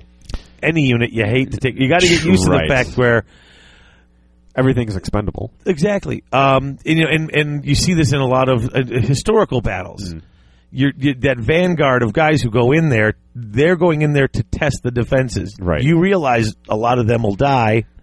But it's to serve the greater good. Exactly. Yeah. You know, That's- there's that's- a, there was one game I played against Grant way back. I think it was uh, I was using a Teclis High Elf list, and at one point he was going to charge Teclis's bunker. right. I threw my BSB out there as a piece of chaff. You normally don't see that, but I'd rather use my BSB than You did, it, Teclis. you did it in our game. You did not want that horde of Yeah, zombies yeah. smashing into the flank and getting all that static combat res against your savage orcs. my general's unit You threw your level four on a carpet. on a carpet As in front of chaff, them yeah. to keep them out of the way, and they took him out. Yeah, well, it prevented you from charging. I Yeah. thought I could break you in one more round of You combat. thought you thought I that- couldn't. yeah, you But- thought one more round you could you you could have the game. Well, you bet heavy on that one. Yeah, but you basically gave away your magic phase. yeah. Nothing is untouchable. and that's a cool that's a, In an that's a army. great idea. Yeah, g- is you like I said, you gave away your magic phase, but had you broken that unit, Hmm. That would've been it would have game. been completely worth it. And the Yeah. points you lost, you know, losing how much was that guy on the carpet? 180 maybe. Right, and my unit of thirty zombies was hundred, Right. And- But to save my Savage Orc horde with three characters in it. and you knew you Blah, weren't blah, going to blah. kill that unit. You were going to give away a hundred eighty point unit to slow down a hundred point unit for the greater purpose of the For the game. greater This- good. that's that's a strategy that it took me forever to learn. Ah. It's like chess. You gotta, you totally have to be willing to put pieces out there that you know you're gonna lose, Right. To set the things the way you want them to lose be. the battle to win the war. Exactly. That type, type of thinking. Exactly. Yeah. So I get um, well, mini topic. That's Yeah, you know, there you 10, go. 15 minutes, but I think that's uh, I think that's kind of important. I think it was a good Warhammer one. 101. Yeah, of sorts, a little Oh, right? garage 101. Yeah, there you here. go. All right, uh, back in a few, and um, well, Oh, we'll hit the next thing next.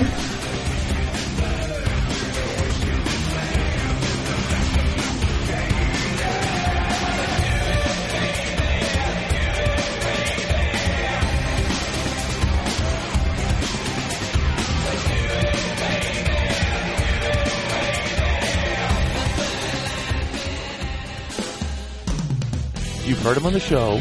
You've seen his work on our website. He's Brian Steele, owner of Urza's Den. That's right, folks. Urza'sDen.com. Custom modeling, sculpting, hand painting. You got a model you don't want to paint? Send it to Brian. You got an army you don't want to paint? Send it to Brian. You can't come up with an idea for a conversion? Give his ideas a try. Heck, You got an army list with models they don't even make? Brian's the man. Give him a call. Check him out at urzasden.com. You won't be sorry.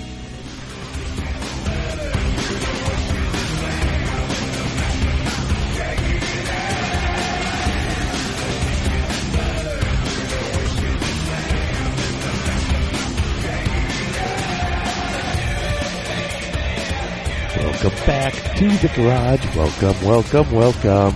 We are all happy that you're here. Welcome, welcome, welcome. Domus is dying. That's not Stay- a good stay with pain. us. Stick with That Maybe on he's mute. allergic to your singing. That came through. I put it on mute. no, you didn't. Either you broke the mute or. All right, so folks, uh, back with some more special character talk. Uh, quick reminder for anyone who uh, hasn't heard our other special character episodes or that um, we're basing this on the whole thing is, you know, are they broken? Are they a fluffy choice? Are they a fair choice? Sort of, you know. There's no real. I mean, we always said one to ten. One being completely fluffy, ten being really broken, and five being a pretty fair choice. Where do you where do you see them? I mean, completely random numbers. We are basing this on 2,400 point lists, so there are a couple of guys who you just couldn't even take, but we'll chat about them anyway and see, you know, if if they're worth uh, playing a bumped up list just to be able to take them. So let's look at this lizard man. so what are we hitting first here? Lords and the Lizardmen? Yeah, let's hit the lords. Um, and the first lord, can, can I just say, lizard men, first of all, do get a prize from me. Um, if I was to give the, the, the lizard men a gift for Christmas, it would be better names. You don't like croak? Here we got Lord Croak, the giant toad See, named I've heard it Croak. pronounced Croac. Okay, it could be Croak, but I like let's- croak. it looks like Croak. It could be Croak. It maybe it's Croak, but He's let's a not. frog. It's let's- got to be exactly. croak. Let's and I, I don't know. And let's not forget that we got guys with names like Teto Echo, Tic Tac Toe. Itsy Bitsy's not in this list. He was an old one, but still, come on. I mean, just give me a break. All right, so we got Lord Croak. Lo- or I'm calling him Croak. I'm going Croac. You do you go for it. You go. All right, let's go. Croak or Croak comes in at a whopping 600 points. So this guy fills up all your lord He's spots your lord.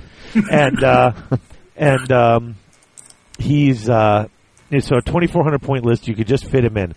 Movement four, weapon skill of one, ballistic skill three, strength three, toughness five, six wounds, one initiative, one attack, leadership nine. He's got the cold blooded rule.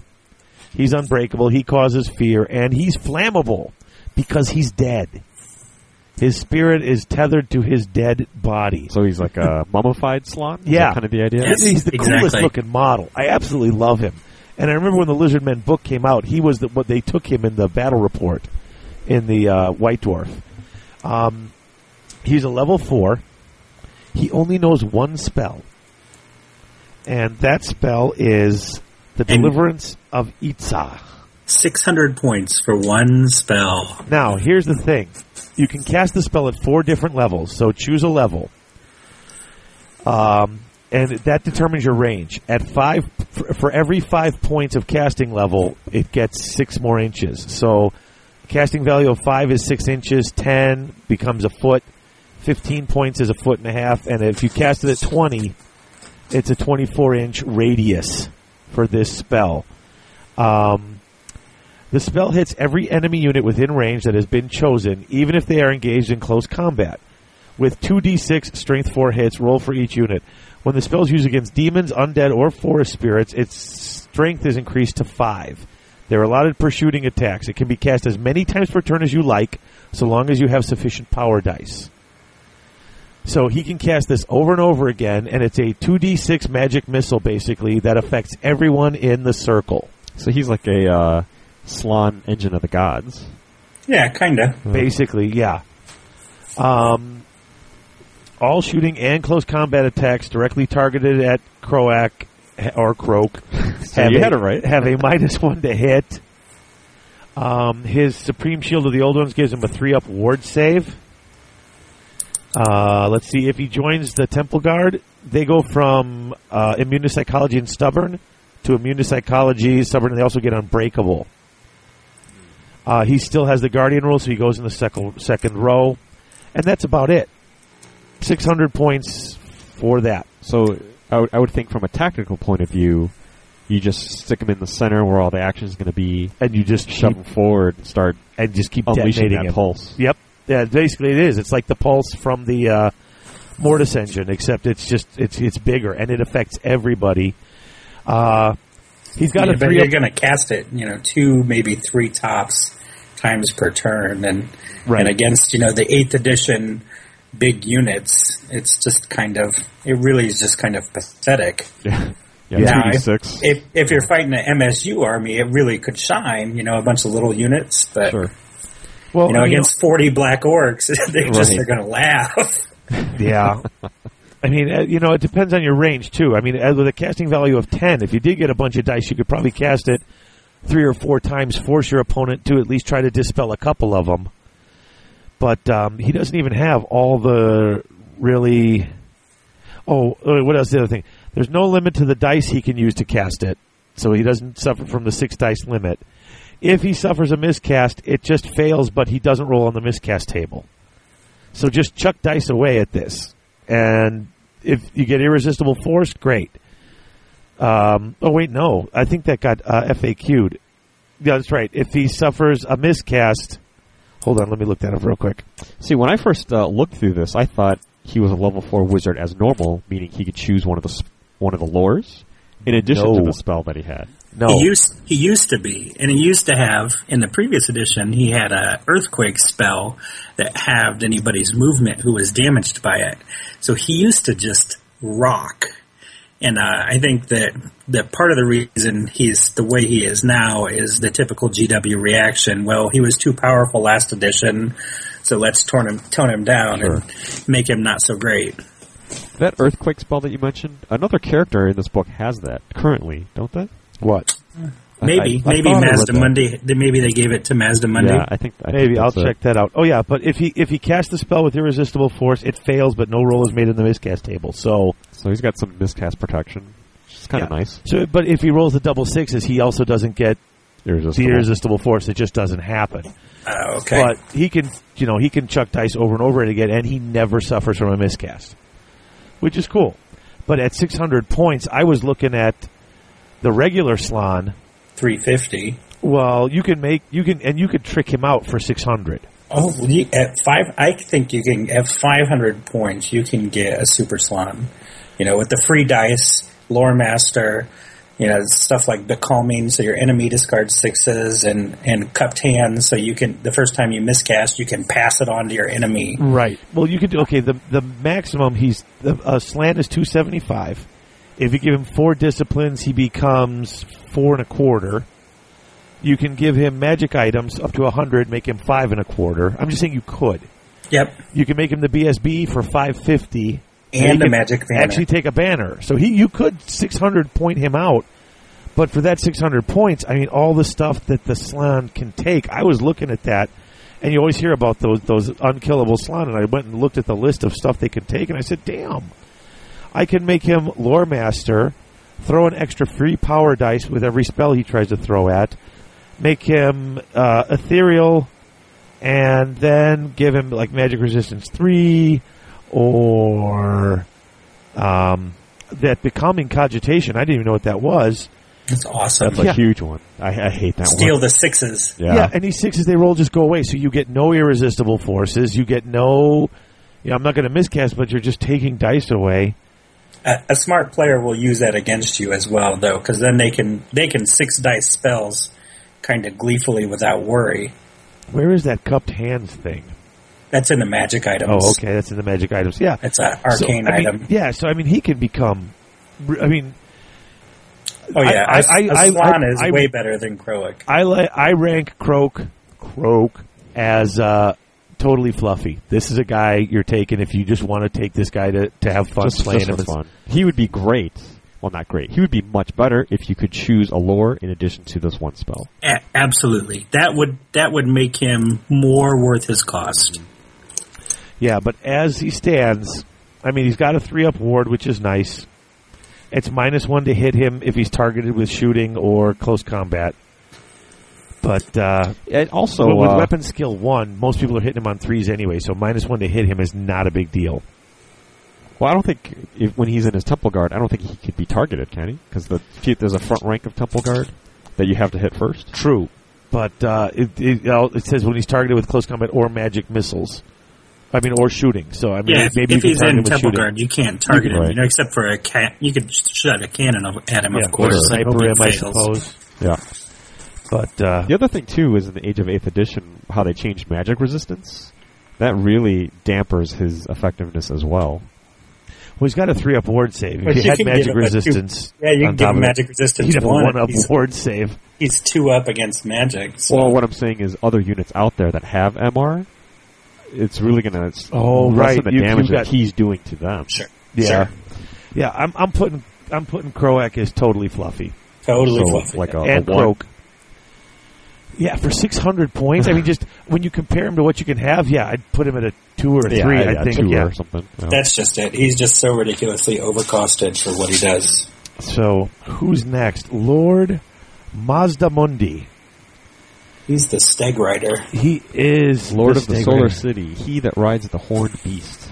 Now this guy is kind of cool looking. He's six twenty though, so he's not even on our twenty four hundred point list. This guy can't be taken.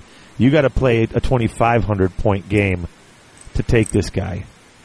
Um, his movement is four, weapon skill two, ballistic skill and strength three, toughness four, five wounds, initiative two, one attack, nine leadership. He rides Zlok, which is a norm. It's just like a normal ancient stag, except due to the bulk of Mazdamundi and his palanquin, there's no skink riders or howdah weapons. And Zlok has a two-up scaly, sk- s- uh, scaly skin save, and gives that two-up armor to Mazdamundi. So if Mazdamundi's killed, he has to take a monster reaction test. If Zlok is killed, Mazdamundi will just the palanquin will float, and he'll go back to just being on a palanquin. So he has the option to float, but he chooses to ride. he rides that in on a ancient stag, Sega dot. huh? Yep. But yeah, it's much more imposing. Yeah. It's all it's all about presentation. Uh, he's also cold blooded, stubborn. He's got a four up ward save shield. Um, he's got this soul of stone, which means he can reroll results on the miscast table. You have to take the new results. He is the mage lord of Hexoatl, which means he's a level four no- lore master, and also knows th- knows another spell. So he's a level four lord mas- lore master of any of the eight lores, and um, he knows this Ruination of Cities. It's cast on a 13 plus, range of 18 inches. One enemy unit takes 2d6 strength 5 hits as the ground opens and swallows them. Units that suffer any wounds from the spell will have their movement rate halved in the next movement phase as they pick themselves up and drag themselves out of the cracks in the earth. Units inside of a building take 3d6 strength 5 hits as walls and masonries collapse upon them. Uh, if you can fly or have other uh, ignore terrain effects, the spell doesn't work on you. Now, has that been FAQ to include obstacle striders? Um, it, it probably just includes just a strider because there is a you know if you're just a strider and you ignore everything. Yeah, it says if you ignore terrain effects. I would assume if you ignore any of them, it might get through. But uh, let's see, he's lore master for one of them. Uh, Ruination of cities is a direct damage spell. That's the only part of the FAQ for that. Oh, I see. So, So they don't really address it then. nope. Um, and I think that's about it. Oh, his uh, his his magic weapon gives him ASF and uh, strength five poisoned attack. And the weird With his thing with one that, attack, yeah. right. If the enemy has one or Weapon more, skill two. yeah, if an enemy has one or more magic weapons, then the magic weapon of your choice is destroyed. So I and that's suppose pretty nice. I suppose if they try to kill the stag, or if you try to drag now the stag's strength six, toughness six, three attacks, five wounds. So maybe you drive it in there and figure if you know he's got some sort of you know I mean, he's pretty survivable. yeah Two up armor save for him. And a four up ward. and a four up board, and Yeah, he's also the awesome. BSB. So I don't know. At six twenty, once again, I don't know. I think I'd rather trick my own out than have this guy sitting here because you part of what you're paying for is he gets this great armor save because he's on the stag, but you don't want to get him into combat and you don't have any shooting capacity on the stag. Ruination is pretty nice. You know, think about think about using it you know, if you're shadow. I mean, I would I don't think I would ever really take him, but ruination and maybe Laura Shadow and your miasmin. So having and then minus D three. I mean, you could almost stop a unit from moving at all. That's true. That's true. That'd be a minimum of one in that case, right? Yeah. Yeah. Yeah, well, half the movement rate in the next movement. Yeah, I go half rounded up. So no matter what it is, it would be a minimum of one. Yeah. Well, and then minus D three from miasma. you On top of that, you know, yeah. miasma. Oh, sure. Well, see, that's the thing. His ability to choose from a given lore. Eh, Magic is such a having the choice of magic is such a great luxury and it's such Right. a power. Yeah, and these guys are both. They, I mean, they're all lore masters. These slans. So you pick something, you get it all. So You know what I like about this uh, this character though is the the artwork that features him on the opposite page. He's casting some spell that's causing like burning frogs to frogs fall out that are of the on sky. fire, yeah, to rain from the sky. What? He is. He's raining frogs down on. Yeah, whatever. That's just a bizarre picture. What the hell is he doing? I've never understood why they didn't make a jungle lore for the lizard men. That would be so great. That would be cool. Well, they know all the eight lores and their lore master, uh, or they can be easily. But a, what a race specific lore would have some nice yeah, flavor. as to it. another option. That's I, true. I know that the masters of magic, but options are good. Yeah, yeah. I guess they, they've they've mastered everything that's out there. I guess they don't feel a need to make their own. Although it would be cool. Well, we'll see what they do. They might. You never know. They might get their own lore and then be able to choose from that lore or any of the other eight. A, a friend of mine ran this guy at the Midwest Rampage a couple years ago, and at three thousand points. I don't know that he had great success with it, but he sure had a good time. And and that's yeah. So where do we put this guy? He's obviously better than Lord Croak. Oh yeah, leaps and bounds. he's got he's got a stegodon for twenty five points more over Croak. He's got a freaking stegodon. That is true. I think I'd put him at a five. He's average. You think six twenty? It's a fair. It, the cost per what you get is fair. It's, it's- he's, I would say he's an average choice. Okay. I'd go a- not I'd go a little optimized. less than that because I would still personally pick, you know, a full kitted out slan or even two. Um, but I think he's usable. So you think taking him is a bit of a fluffy choice, even though even though the cost is fair, it, you'd rather spend your cost on something else. Exactly. So if you saw that guy against the table, and oh god, you didn't take a regular slant, you took him. Oh, thank God. There you go. Well, exactly, and and that's part of the other thing because we play so heavily Cole's list in our area. You know, knowing what somebody has is a huge advantage. Oh, that's true. And you see him, you got you know exactly what he can do. Yeah, well, let me see your book. right, right. All right, so let's uh, let's move along.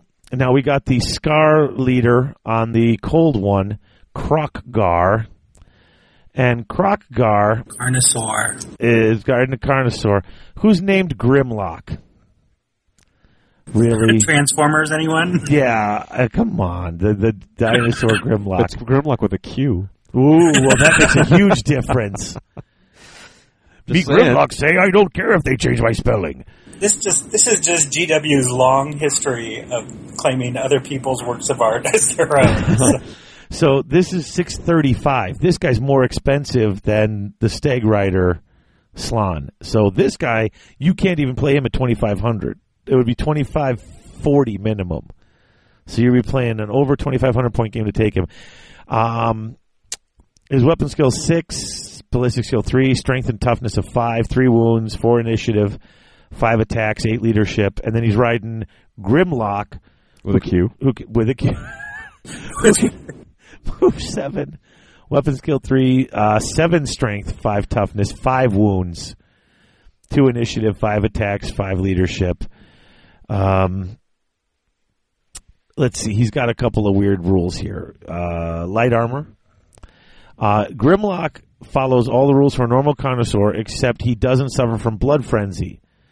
And here's funny: if the if Grimlock, if his mount is slain, he gets frenzy. I guess he loves that there Grimlock. If Krokgar is slain, Grimlock automatically passes monster reaction test and becomes frenzied, and he will never lose his frenzy. So if they get killed, they get frenzy. From they they they miss each other. Yeah, that's some that's some fluff stuff there. Yeah. Yep.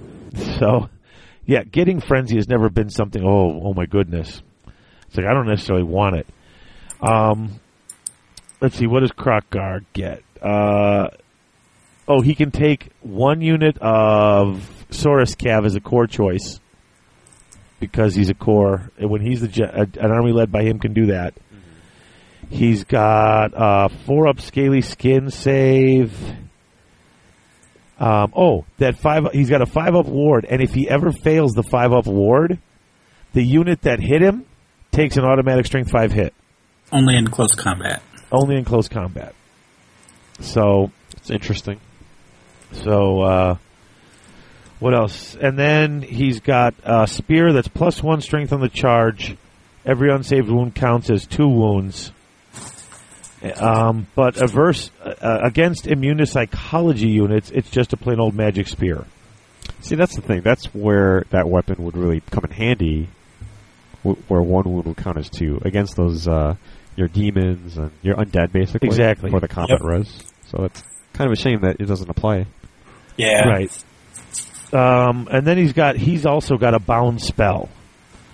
Uh, he's got this thing called Hand of Gods bound spell, power level five. Um, he can direct the energy from Hand of Gods at any and all targets he can see. It's got a range of twelve inches. Automatically strikes every enemy unit within his arc of sight and range. Uh, D6 strength four hits. So it's a bound spell, power level five. It's basically a magic missile that hits everyone he can see within within that twelve inches. So you charge him into combat, and if you got some dice left at the end of your magic phase, you can toss this and do a little extra. Uh, D6 Yeah, that's- strength four. Eh. It's probably been clarified as direct damage too, so Yes. you can't, then you can't do it out of combat. I'll double check the FAQ. I've got it in front of. Yeah, it says this is a direct damage spell, Yeah, so you can cast direct damage though into combat, I believe. and at six thirty-five, I don't. I don't see me don't taking see this it. guy. I don't see I this don't at see all. You're you're you're not getting a slan. If you don't want to take a slan, I could just see cheaper options for a guy who might not have all these little.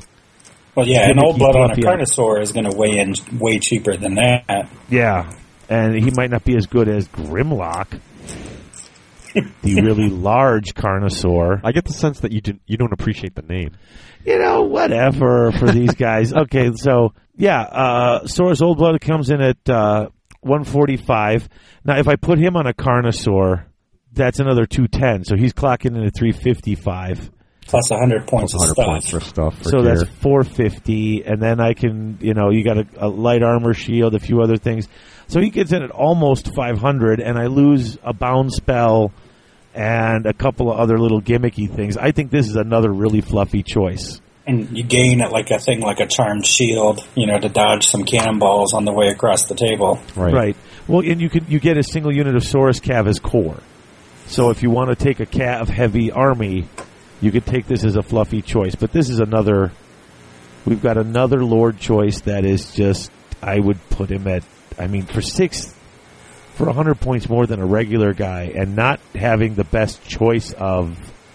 I think you know, he's not kitted out as I would want to kit out someone that expensive. And and there's a reason you don't see Source Cav on the table very often. Yeah. so they're, they're not Mm-hmm. Right. great. I mean, they can deliver some damage for the character. Yeah, and his they're leadership not is no great. better. With a leadership eight, I mean, I know he's cold blooded, but with a leadership eight,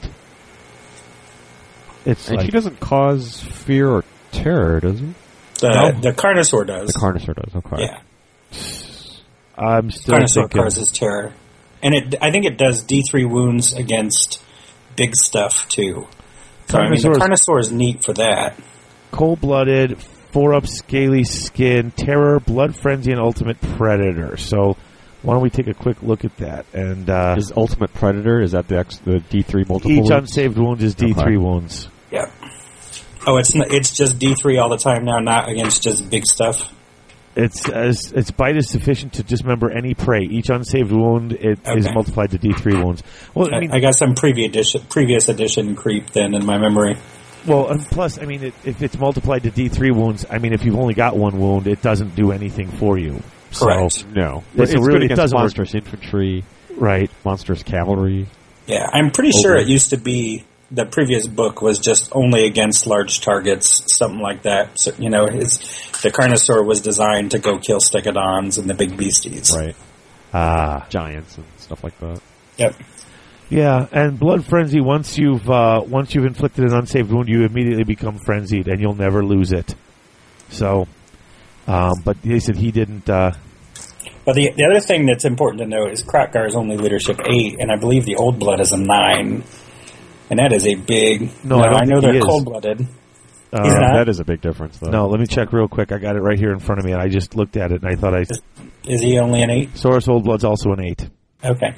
Yeah, the Mage Priest is a nine. Slan is the only nine. Okay. Right, so he's the, the same with that. But you figure, yeah, this guy is another th- three, maybe a four. Yeah, I'm with I'm with you. Very fluffy.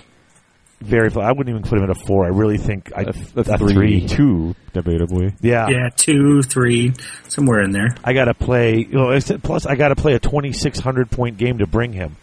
So I'm allowing my opponents six hundred fifty. Give me six fifty. I could trick out my vampire on the coven throne and give him all the toys and actually make that thing possibly worth it. Then we can have a fluff off. Hmm. I had a Carnosaur list ready for Mary Mayhem. Had I shown up, I was shown up with a Carnosaur and two Oh, stinks. nice. Nice. Hmm. And a ton and a ton of stinks skinks. And I was just gonna, you know, blow pipe and thunder stomp everybody to death. A lot of poison shooting going on. Yeah. Oh boy. Okay, one last lord and then break time. And this is Tehenhoween. Tehenhoween. Tenhow. uh, Whatever. The prophet of Sotek. This is the uh, the skink lord. Uh, weapon skill, ballistic skill, strength four, toughness three, wounds three. Page sixty-eight. Uh, six initiative, three attacks, uh, eight leadership. Now this guy is clocking in at two fifty only, so he's cheap. You could conceivably take him and still take at twenty four hundred points. You'd have three hundred and fifty points left in lord spots. Can you count this guy on an ancient stag? Is that what it's saying? Yes, you could put him on a stag with the engine of the gods for another 290. Wow. That pops him up to 540, which is still within range in, an- on an ancient stag. So, we, you know, I suppose you could take that into account. Possible 540. He's a level two wizard who has lore of beasts, and he's not a lore master because he's not a slon. Level two lore of beasts, five up scaly skin, aquatic, immune to poison, unbreakable, cold blooded. Uh, he's got a couple of cu- cutesy rules here. Tide of serpents. Tide of Serpents, uh, unless he's mounted on a Stegodon. So if he's mounted on a Stegodon, he doesn't even get this.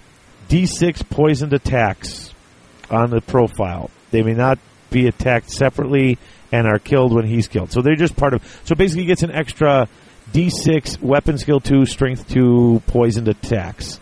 A lot of hitting on fives against anything elite, wounding on fives or sixes. Well, it's a You little just uh, want- You chaff. just want poison. yeah, it's just. It's kind of a chaff bodyguard that he has kind of floating around him. yeah. Is that the idea there? Well, it's still all one model. It's just. Yeah, they're- you're still attacking oh, okay. him. All right. Yeah, it's this. He's got a lot of little serpents around him that are just throwing these extra attacks. There's a couple of these. These are some of the guys who have stuck around when you've had attacks from uh, when the Skaven uh, invaded Lustria. So he's got the red crest.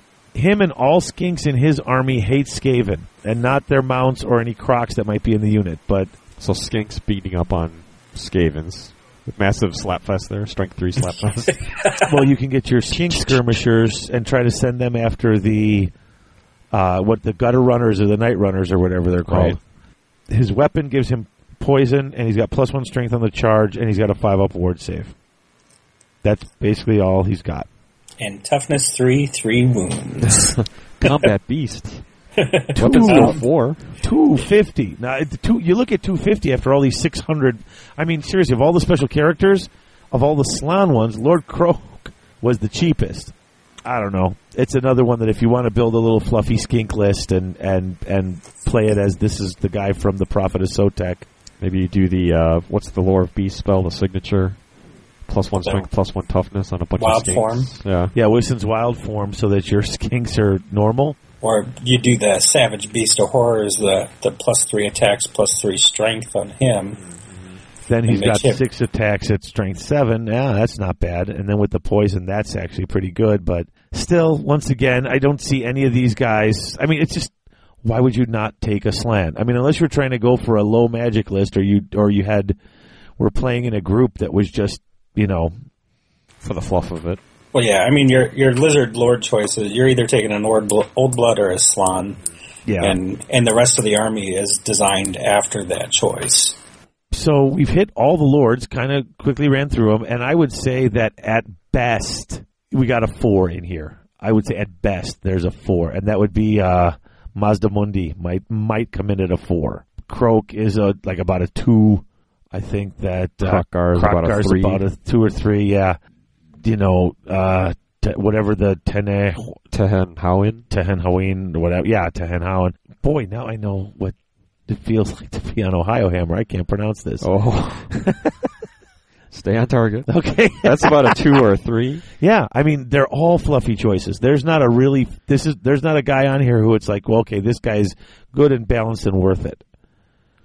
You rarely hear, you know, in the whole special character debate that rages, Mm-hmm. you rarely hear any Lizardman characters ever come up. Oh no, no.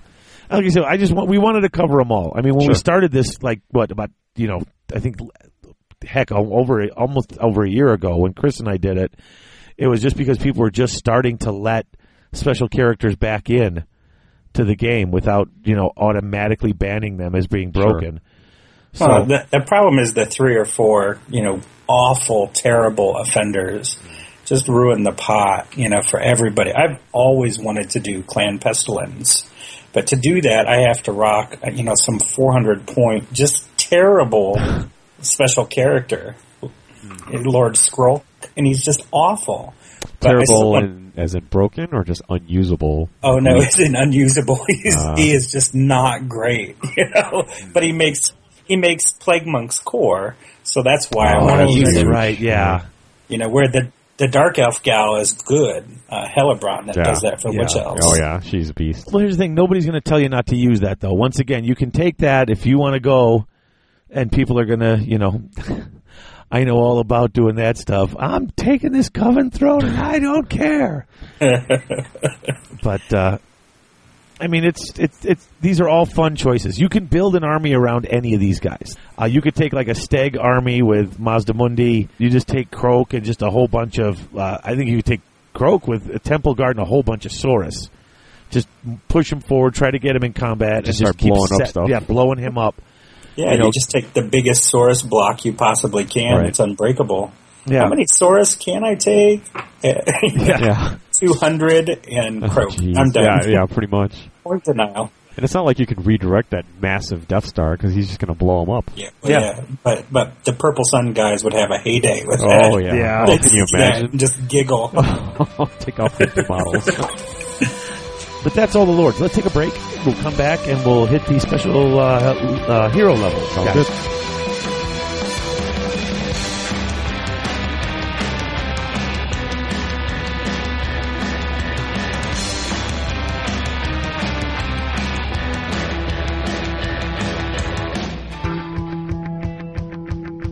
Hey, check out that guy in the garage hammer shirt. Who cares about him? Look at that guy with the garage hammer hoodie.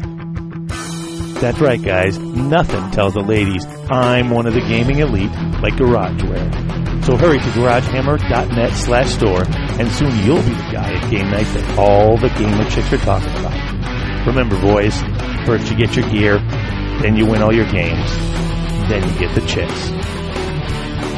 That's right, boys. The only gamers we notice are in garage gear.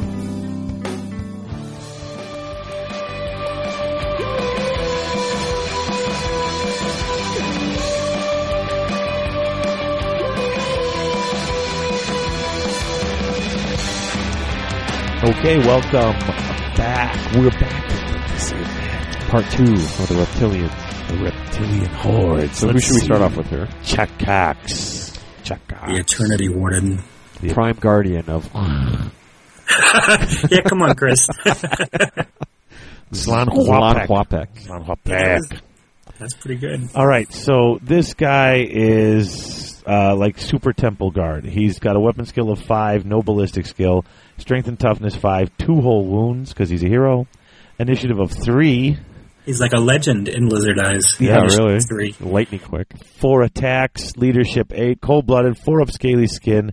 Uh, he has sacred duty. Each slan matrice must join a unit of temple guard. He's got to join a unit of temple guard too, and they don't leave each other. So And they're unbreakable. yeah, Can, can other characters join that unit, or is he the only character allowed in that unit? Well, I'm assuming since he's got to join it and the Slan's got to join it, that's two right there. So there's, you know, Ah, okay. now he's got ultimate bodyguard. He's got to issue and accept challenges. In challenges, he may reroll to hit. Okay, Eh. we just wail on that champion. And and actually, the ultimate gu- bodyguard is what makes the unit unbreakable. The other nice thing is when leading the Temple Guard unit that is joined by a Slan, they're unbreakable and they reroll failed lookouts or rolls. Should either Chakax or the Slan perish, the im- unit immediately loses these abilities. But they're both characters. You get to reroll your lookout, sir, for both him and the Slan. So that's not too bad. And see, usually I'd want my Slan to take the hit, you know, because he's usually got a two plus ward save against range. So please shoot at him. Right. But, you know, if I get a double lookout, sir, I'll take it. Not on a 335 point hero, but I digress. so, uh, magic items, what does he have? Uh, he's got a Starstone Mace. It's a great weapon. Um, all magic weapons are mundane against him in close combat. If he hits an enemy unit in close combat, the opponent must reveal to him all magic items in the unit. Well, so this uh, is one point in the closed list camp. Absolutely. Absolutely. And if you find out that that's a good thing, where if if it's their turn and they issue a challenge with the with you know you know You know it's coming. it's just magical weapons, so it doesn't work against the reverse ward save you know dark elves and stuff like that. Or magical attacks. Right, or straight up magical attacks. It just stops magic weapons. But it, it's a good defensive ability to help keep him alive because he's toughness five. Right. Hmm. And he's got this the helm of the prime guardian. I actually like like the little fluffy things around him. They all like they work into a great story. No enemy units with scout can set up within 20 inches of this guy in the beginning of the game. And if anyone who's got Night Goblin fanatics or assassins or any hidden models, Dark Elf assassins, whatever, once they get within 20 inches of him, they have to say that they're there. Once again, closed list Yeah. Yes. mentality. I mean, this guy, yeah, he's he knows when you're coming, and he he can he can sense these things, and he's guarding his his slan. Like I said, fluff wise, I think he's one of the cooler characters we've actually read about. He's got a lot of interesting little abilities. And finally, the key to the Eternity Chamber. In a challenge, their magic weapons are mundane. They have ASL. He's got a five up ward. So uh, it's but still he's three hundred and twenty five points. Yeah, he's pretty For a- expensive. for a- Well, Where are 335, those- sorry, 335. Where are those points going to, though? I don't understand why he's so expensive. I think it's the unbreakable bit. I mean, that Is it? that used to be a really, really big, big deal. Yeah, remember when Yeah. you face things, if anything, well, anything that caused fear or if it caused terror against you, and if it beat you by one, you'd auto auto break. Not the case here.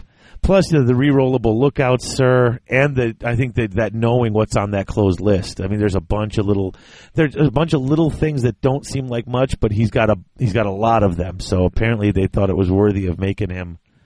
Yeah, I think if if you knocked hundred points out of him, he'd be awesome. That's it. Yeah, I mean, exactly. yeah, he's once again point wise. You're it, this is a fluffy choice, especially because if you're taking him and a slan, so Oh, you're yeah. you're looking at if you if you trick out your slan to six hundred and you've got him for three thirty five, you're looking at a thousand points of characters, almost or nine hundred and thirty five points of characters in one unit.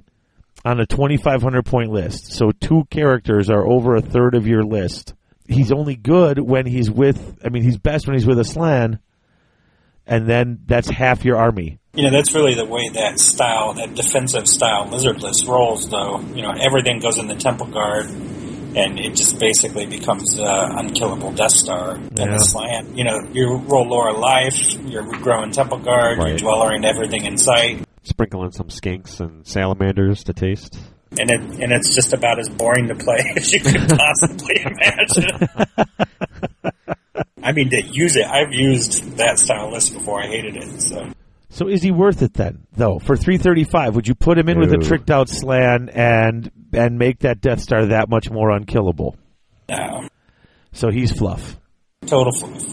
All Because right, stubborn nine rerollable isn't going anywhere. Right. Cold, you know, Cold blooded, especially. Yeah. okay. I'd have to rate this guy up on the usability scale, maybe a a one. I just can't Yeah. get past that price. Really, He's a Uh, you dropped a one. He is complete fluff. Oh, okay. It's, a, He is. it's an awesome model, though, and this is the thing that always kills me with GW. The, some of the coolest character models have some of the, you know, the the saddest sack set of rules. Now, let me ask you this though: before sitting down and really analyzing it, if when you flip through these books and you read this, I mean, it it all sounds pretty cool, doesn't it? I mean, before you sit down and really figure out what it's going to cost you, how much of your army it's going to take up, all the things you have to do to make these little gimmicks worth work.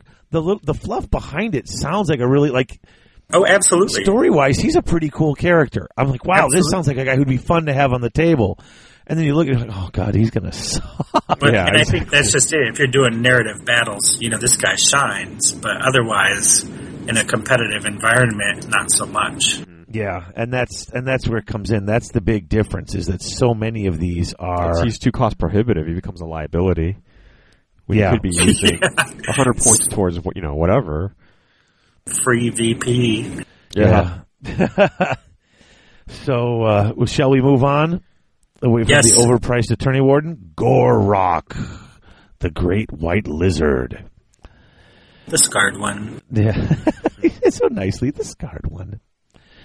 Uh, weapon skill five, no ballistic skill, strength and toughness five, two wounds. Basically, the exact same stacks as Chakax. He's 215 points, so much more affordable. Yes, uh, he's kind of a fighty hero. He doesn't have sacred duty. He's just stubborn. Uh, but four of scaly skin, cold blooded. Any successful roll to wound him must be re-rolled. Um, and he's and- immune to killing blow. yes. Now I looked in the rule book, and there was no, or I looked in the FAQ, and there was nothing saying and heroic killing blow. Like sometimes you'll see things like Uh, that's I, I would think it would apply to both. what Yeah, I would too. I would too. Because heroic killing blow just lets you killing blow the big stuff. It's still killing blow. Uh, okay, I'm just I'm just saying because I know like on I know on one of the dwarf runes it gives you immunity to killing blow. It actually says and heroic killing blow. A lot of the FAQs have gone in and changed them, but this one I didn't see it in the FAQ. I could be mistaken. I could have missed it. It, it's in the FAQ. Is it? And I've got 1.4, and I think it's 1.5 is the new one. So he's immune to killing blow. His shield of the eons is kind of cool. It's been reworded. I'll read it out of the FAQ. In close combat, he always counts as defending a, a wall, an obstacle of a wall. This means cavalry, monstrous cavalry, and chariots that charge him must take a dangerous terrain test, and they suffer minus one to hit him during the charge. That is kind of cool. So if they charge, it's minus one to hit, and if they're cav, they got to take a DT test to attack him. I don't know. I thought that was kind of cool. well, and then you mix in stubborn, you know, and now you can have, you're talking two stubborn source units with Oh, a yeah. crown of command guy. And uh, he's got hatred. First round of close combat, he rolls and he failed to hit rolls. Just in the first round, Yeah, isn't that what hate? I mean, isn't Yeah. that No, he doesn't have hatred. He just re rolls. So, and that's a, you know, because then he doesn't have to pursue. Oh, right. Okay, but it's like Important hatred. The mate. Yeah. Uh, okay. is- did they change? I think hatred uh, in this edition got rid of that having to pursue requirement, didn't it? Oh, you're asking the wrong guy. I'm pretty sure hatred no longer requires you to pursue. I haven't started playing my Dark Elves yet, but I'll know that real well here very shortly. Oh, that's right. You- You're working on those dark elves pretty Mr. D. That's right. pretty fervently. Yeah, I'm, I'm gonna. My goal is to be painted for Wapaka. I just primed them all Saturday, so we'll see. Excellent. I'm looking Very forward to nice. those. So he's two fifteen. He's two fifteen. Um, he's. I mean, isn't he basically a Scarvet with uh, some fancy pants rules? Yeah. So he gets basically he gets a plus one up to his save. He gets stubborn. I mean, stubborn. He I've gets used the stubborn. killing blow. Uh, the resilient, yeah. So and all successful to wound, two wound rolls, you got to be re-rolled. So and you can't killing blow. You know, him. I think of all the characters we've talked about so far, he's probably the most viable. yes, he is pretty expensive. I mean, a Scarvet Well, I was just going to say, compare him now with the Scarvet, who's who- eighty-five. who is an amazing hero choice. Okay, I mean, a Scarvet, uh, Scarvets will tear people up for 85 points plus, you know, 65 points a gear. You're looking at 150. so this guy's two fifteen, and he's still pretty good. And he, I think, he's harder to kill, having to re-roll all two wound rolls against him, and minus one to hit him when you charge him, and he gets to re-roll failed to hit rolls in the first round of combat. He is. And the Better. stubborn. I like the stubborn. So, yeah. Is, is big. Yeah, And, and like, I agree with Chris. He's, of all the guys we've talked about, he's the closest so far to one that you would actually consider using. Would you call this fair? Would you give him a five? Would you say he's balanced? I mean, for two fifteen, is he worth it? I'd put him at a three just because I've used Scarvets before and they're so good, especially when you put them on a cold one and now they have a reach. You know, So he's still low. that's my opinion. I, I'd, I'd put him at a f- maybe a five. I'd have to actually use him to, to really say, but yeah, yeah. we're first all- glance is a five. I haven't played them, so we're, everything we're talking about is complete conjecture. I, I, you can build a list around him. Like I said, two stubborn source blocks. I like to use a Tenosaurus. Yeah, and so two stubborn blocks is neat. yeah, you're paying for all that stuff, and then the, what you're getting is like, you- yeah, like you said, the extra Yeah. stubborn can make it And really. you got to good. rock a light slam to support him, but Sure. Sure, but you're still at two fifteen. You could actually do that. I'd rather yeah, I'd rather take him than than uh, than Chuck Axe or Chuck Axe or whatever the hell. I hate these names. All right. Speaking of names, next on Here our comes list Teto is Echo. Mm-hmm. Teto Echo, Let's- clocking in at 255 points. Astromancer of the constellations, the beholder. That sounds impressive. Two and a quarter, uh, and he's a skink. He, he is the skink slon. Yep, movement, uh, oh yeah, level two, lore master of heavens. Weapon skill two, strength and toughness two, two wounds, one attack, six leadership, basic, I mean, he's, he's what you expect from a skink. Now, he's a lore master at level two, he's cold blooded, he's got this Herald of Cosmic Events, which seems really cool until it turns around and bites you in the hinder, I suppose. Uh, roll at the beginning of any one friendly magic phase, so I guess it's only good for one time in the game.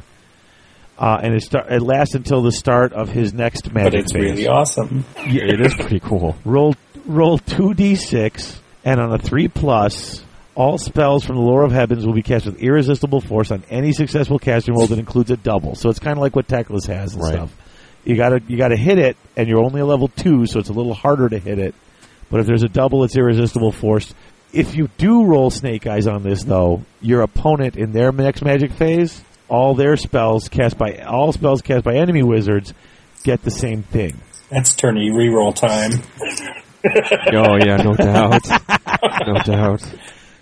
So once again, you got a one in thirty six chance of you. You only get to throw it once a game. So two questions on this ability. As Yeah. good as good as it is, one, do you roll the two d six? Can you roll it immediately after you roll Winds of Magic? It says at the beginning of any one friendly magic phase. So I would think that would be before you roll the winds of magic. Because isn't that the first step in the magic phase? I- it is, but I think if these two rules they both they say directly beginning- conflict, right? So Oh. then the player Then the should uh, player opt would get the to- choice. Yeah. right See how so- many dice you got. So if you do get a, to see if it's worth it. yeah, if you get the if you get the full uh, the full dozen dice, Yeah, you don't want to burn it and only end up with two. Exactly. Or and dice. if you could do that, that makes that ability awesome. You know, where, you know, it potentially is great, but if you could forecast it with your known power dice, then it becomes awesome. yeah. I, I guess you're right. I guess you could. The other question is, uh, if you roll doubles and it, they go off with irresistible force, does that mean he's suffering No. a miscast? No, Every that's in the FAQ again. I'm, Oh, I'm okay. almost positive. I'll I have it right here. Page That'd be silly if it did. Nine.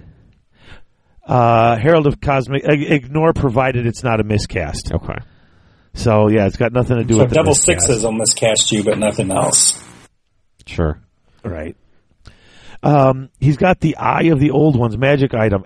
After deployment, but r- before rolling to go first, you can move D. You can redeploy D three units. Adhering to normal deployment restrictions. That's a great ability. It, it really Yeah. is because now you've been out deployed Especially- and by chaff, and you can overcome that. Oh, Especially if you've got something like Dawn Attack, yeah. where your guys in the Oh, wrong yeah. place. And- now you got D You three can guys. fix it. You- at least, Yeah. at least that one guy can be moved, no and all matter your what. big blocks go on one side, and your general and your BSB Right, go yeah. on another. Chris wouldn't know anything about that Yeah. though. Oh yeah, tell me about it. This will help you, yeah, or you know, fix some mistakes and, and bad deployment issues. Certainly, that's a great ability. I like that one. And then he's got the palanquin of constellations, which is like a slan palanquin, except it goes in a unit of skinks. and not a skink cross Just unit. skinks. It goes in the second row of a unit of skinks, which just sounds hysterical to me. He is. He's like the little skink really slan. is. And it gives him a five up ward. Interesting. So It'd be for- fun, fun to see that model. Yeah. So for two and a quarter, Well, as you missed, far as you missed now, the what is most normal- important rule of all, Oh, which the one did I stellar miss? staff. That's his. That's his signature move right there. Oh, that's right. If he uh, he gets to reroll to see if the comet hits after he's cast the comet. That is actually really good And too. and I know um, a guy named Michael Jordal has used this guy, and I know he played against Tom McClure in a game, and Tom had this eleven War Machine gun line, dwarf gun line. Oh, And you know, he's sitting back on the back corner, so Michael Jordal deployed as far away from the dwarf gun line as he could with Teto Mm-hmm. Echo and just rained comets down and just destroyed Oh. poor McClure's strategy. I mean, it, I Oh never my thought much God. of this character until I heard that, and I was like, man, that's just brilliant. that that is awesome. That's a great anti-gunline tactic for Absolutely. you. That is kind of cool. Um, now he's still. I mean, well, hell, a tricked out, a tricked out skink priest is going to be 150 points. So he's 100 points more. But he's got the palanquin. He's got. A, he's a level two. He's got the better saves. He's a lore master. He is a lore master. But you can take him with a slan, so, I mean, he's a hero choice, right? right. Yeah, so you could have a, a level two lore master of heavens, and then you could have a big old slan. And wait a minute. Oh, you know what? And with his calculation thing, with his cosmic events, all spells from Laura Heavens will be cast with irresistible force on the successful casting roll that includes a double. So if you actually had him as a lore master and you had a lore master slan Oh, of heavens, nice. then he throws it, and the and then the slan's casting Some double comet action. with doubles. Yeah, you. I mean, you. I, I mean, it's it's possible. I mean, I'm once again, I'm just Sure. thinking of this right now off the top of my head. It's too bad that Laura But is his- better. Yeah, yeah. I- it's, I it's always okay. want to use it, and then I look at it, and I'm just like, yeah.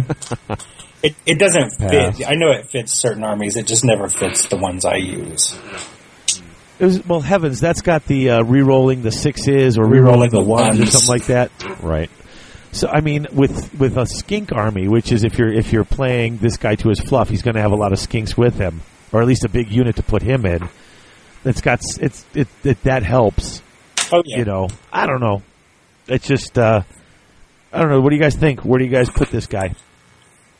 I actually quite like yeah, this I'd go guy. three or maybe four even with this guy.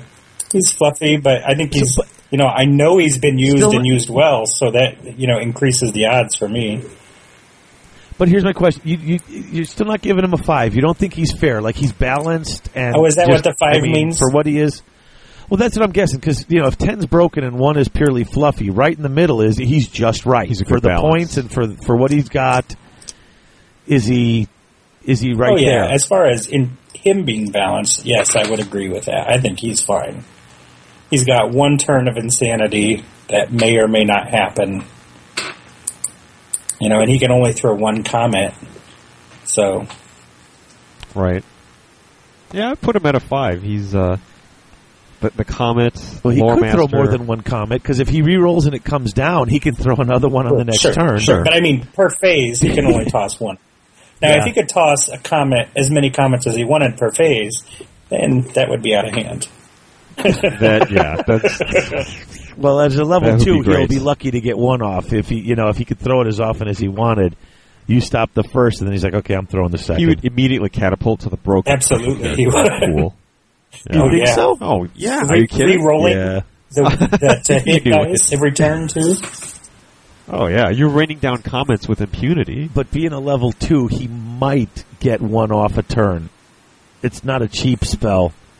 Sure. And basically, he'd cast it once, you dispel it, or I mean, you throw your dice to stop it.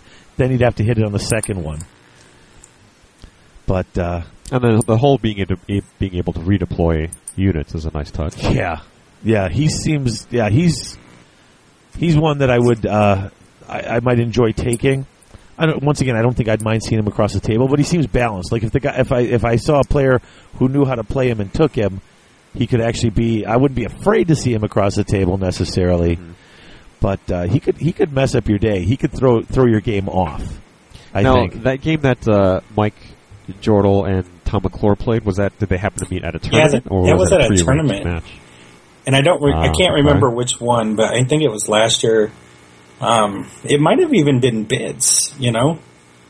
I think Uh, it wasn't bits because we didn't allow any special Okay. characters. We so. haven't It wasn't yet. bids. Yeah, then they're maybe it still on was the- um, Paca or but they Adepticon do have or something. nameplates. Yes, but they do have No special nameplates. characters. Yeah, We do. And I, there was one uh, James Hyde who made this amazing nameplate. It looked like it was made of poop. suck at you. oh, don't worry, it's not And Sam it- swallowed. So the next character would The be name, uh, the, Tick tack. the nameplate Oh. thing stuck too. I knew it would. Tic Tac Toe. Tic tac toe, clocking in at 315 points. Master Um, of Skies. Yes. Now, this guy requires that you take them flyer and pterodon things, and I just okay. The only lizard man player in our group is Sally Joe, and Sally Joe is like a few big blocks of Saurus, Lots, few- as many salamanders as you can like pack two in. or three salamanders, and then a, some some chameleon skink scout Right. units. So I never have played against these. I don't know if pterodons are Pterodons are good. once again. Oh yes, Are they? They're they're not great. They, they look But you know, if you need to go kill war machines, if you need to hunt Hmm. scouts, they're great at those tasks. They're great See, redirectors. they're one of those things that I. Yeah, I read the fluff on them. I'm like, wow, these guys seem great. But if you read the fluff, you know, like the Gorgon and the Jabberslice seem awesome too. Did these uh, have the option to drop rocks on the units? of fuel? pterodons do. Yeah, was Yes, that something else? D six Once per game, Four, I think. uh, D3 strength four hits inflicted on an enemy for each pterodon. All units must drop their rocks at the same time. It's once per game. Ah, okay. on one dro on an enemy unit that at least one of the models has passed over. So if you can get one model to pass over it, they all drop their rocks. D- that just sounds wrong. Well, and they're and they're fast calves, so they get a vanguard. They have poison javelins. Ah. You know, they fly. So I al- I view almost always used a four pack. Oh, that's actually really good because they're cold blooded leadership eight. They're going Yeah. to rally. Leadership Six, six. the unit six. Oh, I'm looking. at He's the text, leadership too. eight. Yeah. and he can now. The now, pterodon Oh, yeah. has a stomp, So he- though. I mean, right. So he now he's riding Swoop, and he's got wait he's got weapon skill four, ballistic skill five, strength four. For a skink, he's or is it, are are they skinks riding those things? Mm-hmm. He's a tough skink. Uh, two wounds, six initi- six initiative, three attacks, and then he rides Swoop. I His- think that's swap. Zwup, those Swoop. He's swooping down on you. Uh, he He, follows. he appears and says swap. uh, he ha- after he's used drop rocks, he gets killing blow. So his one attack bird gets killing blow after he's dropped the rocks. At, once his claws are freed of rocks, um, his claws have and a killing stomp. blow He's got a stomp. and the stomp. Yeah. Um, he he can join a unit of pterodon riders, but no other units. Um, and they can choose to come in uh, not on the start of the game, but starting you know rolling to see if they arrive on turn two from any any uh, any board edge. So just like miners, um, you know, on turn two, on a four or better they show up. On turn three they show up. On a three or better, so you can choose to deploy them normally or to deploy them in, in reserve. Basically, uh, they can't charge because they come in at the uh, Remaining moves. yeah phase, remaining yeah. moves. It's a good way to get at those war machines that you And wanna really, take that's out. okay because there's very few things you want to charge with these. They're not true. combat. and being pieces. able to come in on any board edge.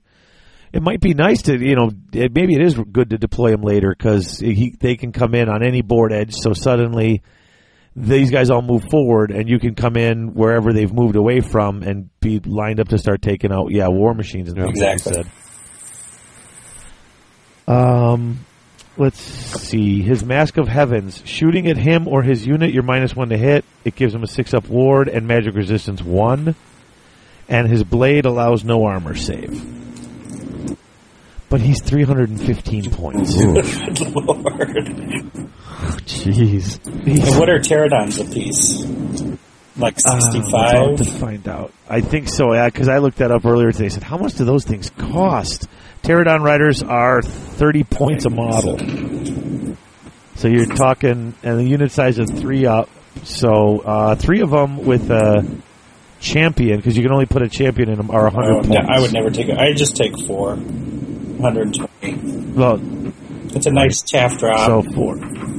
but but to add So- 300 points.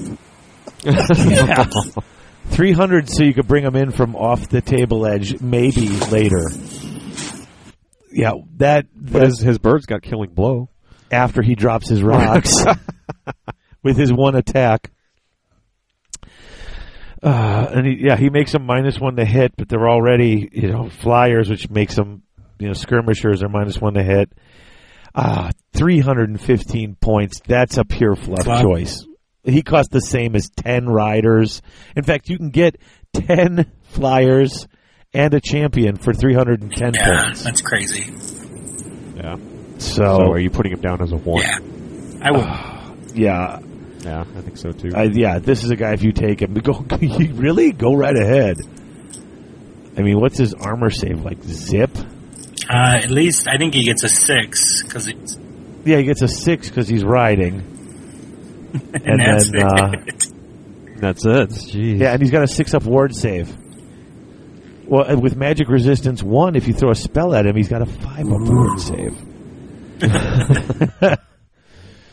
oh Lord! Okay, last last one, Oxyotl or Oxycontin or whatever his name is. 160 points for this chump or guy or whatever. He's another skink. He's got a he's blowpipe. chameleon. He's cold blooded. chameleon. Oh, skink. chameleon skink, So okay. scouting character. Yeah, uh, scout, sniper, jungle poison, aquatic, cold blooded, blowpipe, hand weapon for this chameleon. Um, he's what ballistic skill five, which is really nice considering he's got the blowpipe and the poison and sniper. Um, we- uh, weapon skill four, strength four, two wounds.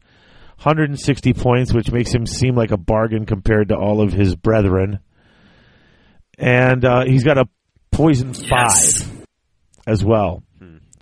And uh, supernatural aim, it just or preternatural aim, it says just ignore that. He's the sniper rule. So basically, he's a 160 point Sniper sniper, with poison on a five plus. a five plus poison blowpipe scouting sniper. He's Five plus the five plus poison though in sniper is really really neat together.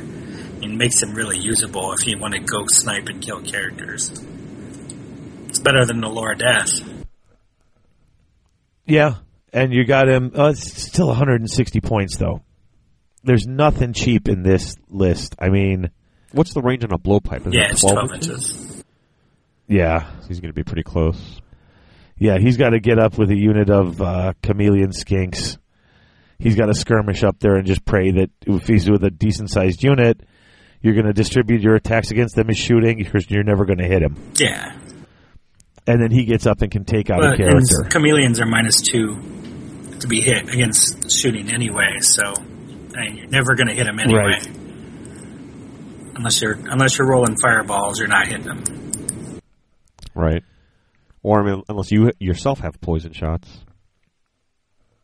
Domus? Oh, there Sorry, you I had to I had to cough. Or your Tomb Kings. The Tomb Kings will tear them up. Oh yeah, true. Oh, Always really? hitting on a That's Yeah, when yeah, Tomb yeah. Kings smile. Yeah. go. And once again, the. Where are they? The skink skirmishers. That's not the chameleon skinks. That's just the skirmishers, right?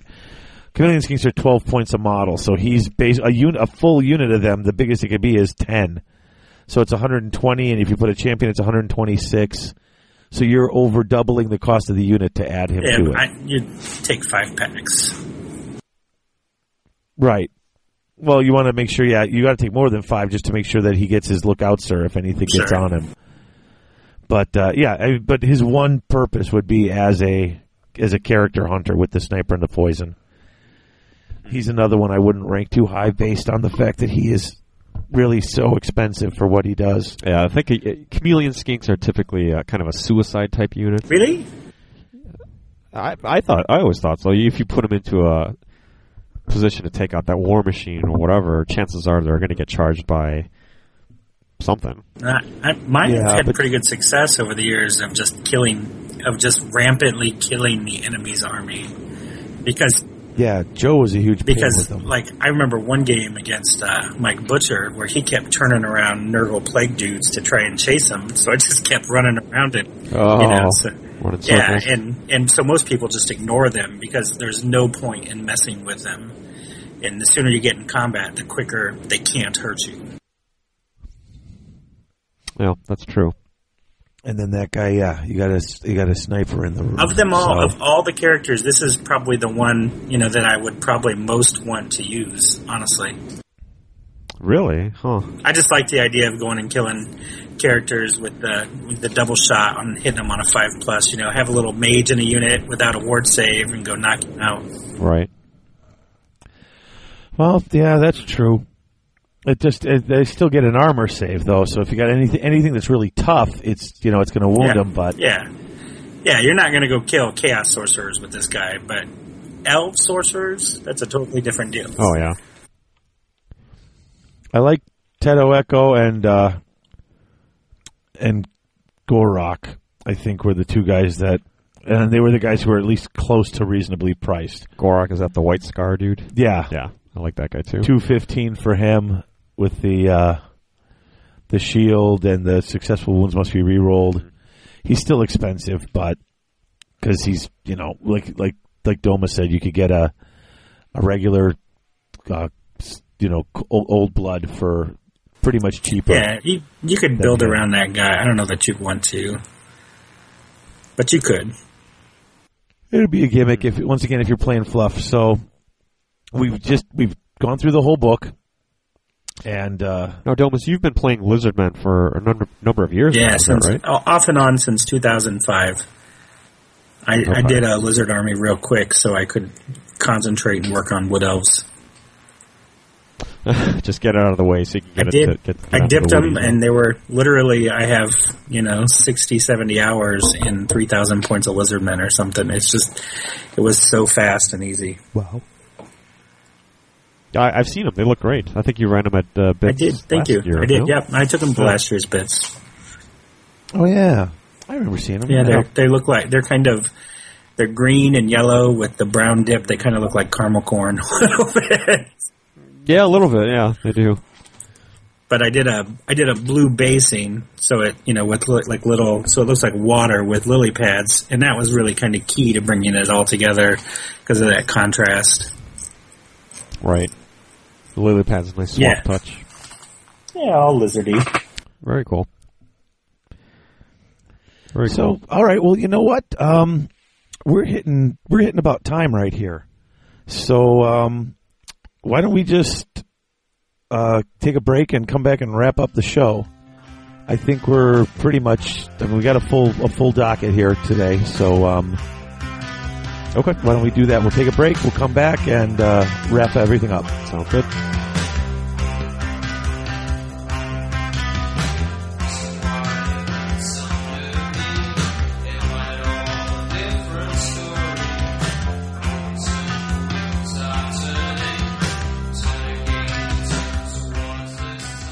the wisdom of Warhammer. These poor, simple folk, too fearful or too dull witted to see the vulgarity and evil in their own midst, they wail and complain about my uncompromising methods.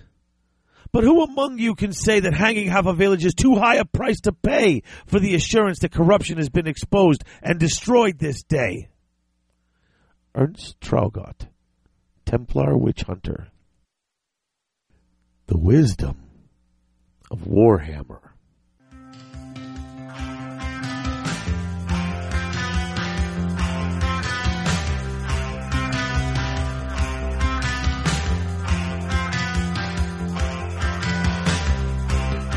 Okay, folks, we're back for the last segment of the show. We're going to wrap it up. Uh, hey, Domus, thank you so much for Yeah, coming on. you're welcome. Thank you for having me. Oh, my Sure. pleasure. Hopefully, we'll have you on the show Sure. again. Maybe we'll have less of him on I in a hope couple of that months. you have less of me on too. But uh, folks, we have some great shows coming up in the next few episodes. Our special Christmas episode is coming up. extravaganza. If you well, will. yeah, it's uh, it's going to be a good one. We've got uh, special guest coming on for Christmas, Mm-hmm. and uh, it's going to be a it's going to be a nice long information filled episode. Um, I think you all will really like it. We're going to keep that one up for uh, that'll be out on Christmas, and then uh, like I said, the, at least the very first episode in January, we're going to wrap up the year in GW. Hopefully, we'll have some new new news on books or something for you by then. Second episode of January, we'll hopefully be wrapping up our uh, our campaign game. We'll be wrapping up our at that micro point. campaign. Hopefully, the orcs can turn it around. Oh, uh, or, or- yeah, then it's one on one. We'll see how that one Yeah, turns out. That one, I'm actually really excited for that one. That should be fun. I've been writing lists and tossing them out over and over again. Oh, yeah? Nah, This is not, no, don't, no, that ain't it. But uh, so we like the next, you know, we got a, the next month and a half of episodes we got lined up are all pretty good. And after we play that last uh, in the micro narrative campaign, we've got our next, uh, our next fluffy fun uh, game Our picked out. massive, our epic grudge match. Yes, our epic grudge match is picked out, and that's we're gonna have we're gonna have a twist. So A little bit. you know. so that one will be fun. We've got a lot of stuff lined up. By then, I should have most of the campaign sort of lined up and things ready, so we can get into that. So we've got a lot planned for 2013 between uh, Chris and I here. So uh, we hope you're enjoying it and uh, looking forward to bringing you some more. Uh, I think that's all I got. Uh, please, uh, we could if you want to do a shout out or leave a voicemail, we'd love to hear it. Um, other join, than join that- the forums. yeah, join the forums. Join the weight loss challenge. Uh, Domus, you got anything you want to say to anybody before we? No, Finish up here? lose weight, get skinny. Merry Christmas. All right, folks, that's a show. See you on Christmas. And uh, Leave an iTunes review. Buy a hoodie. yes, iTunes reviews. By the way, we've gotten a few more nice ones. Uh, we can always, always use more. I do go through all the different country feeds. I read every last one of them. So thank you for leaving them, and uh, happy to get more. Oh, and thank you to people who have been sending us campaign stuff. I'm going to start compiling that and getting a thread put up soon. So anyone who's sending us a lot, there's been a bunch of campaign stuff coming our way, and I've been uh, picking and choosing and stealing, and I'm going to post more. So, all right, folks. Very good. See you in a couple. All right, bye.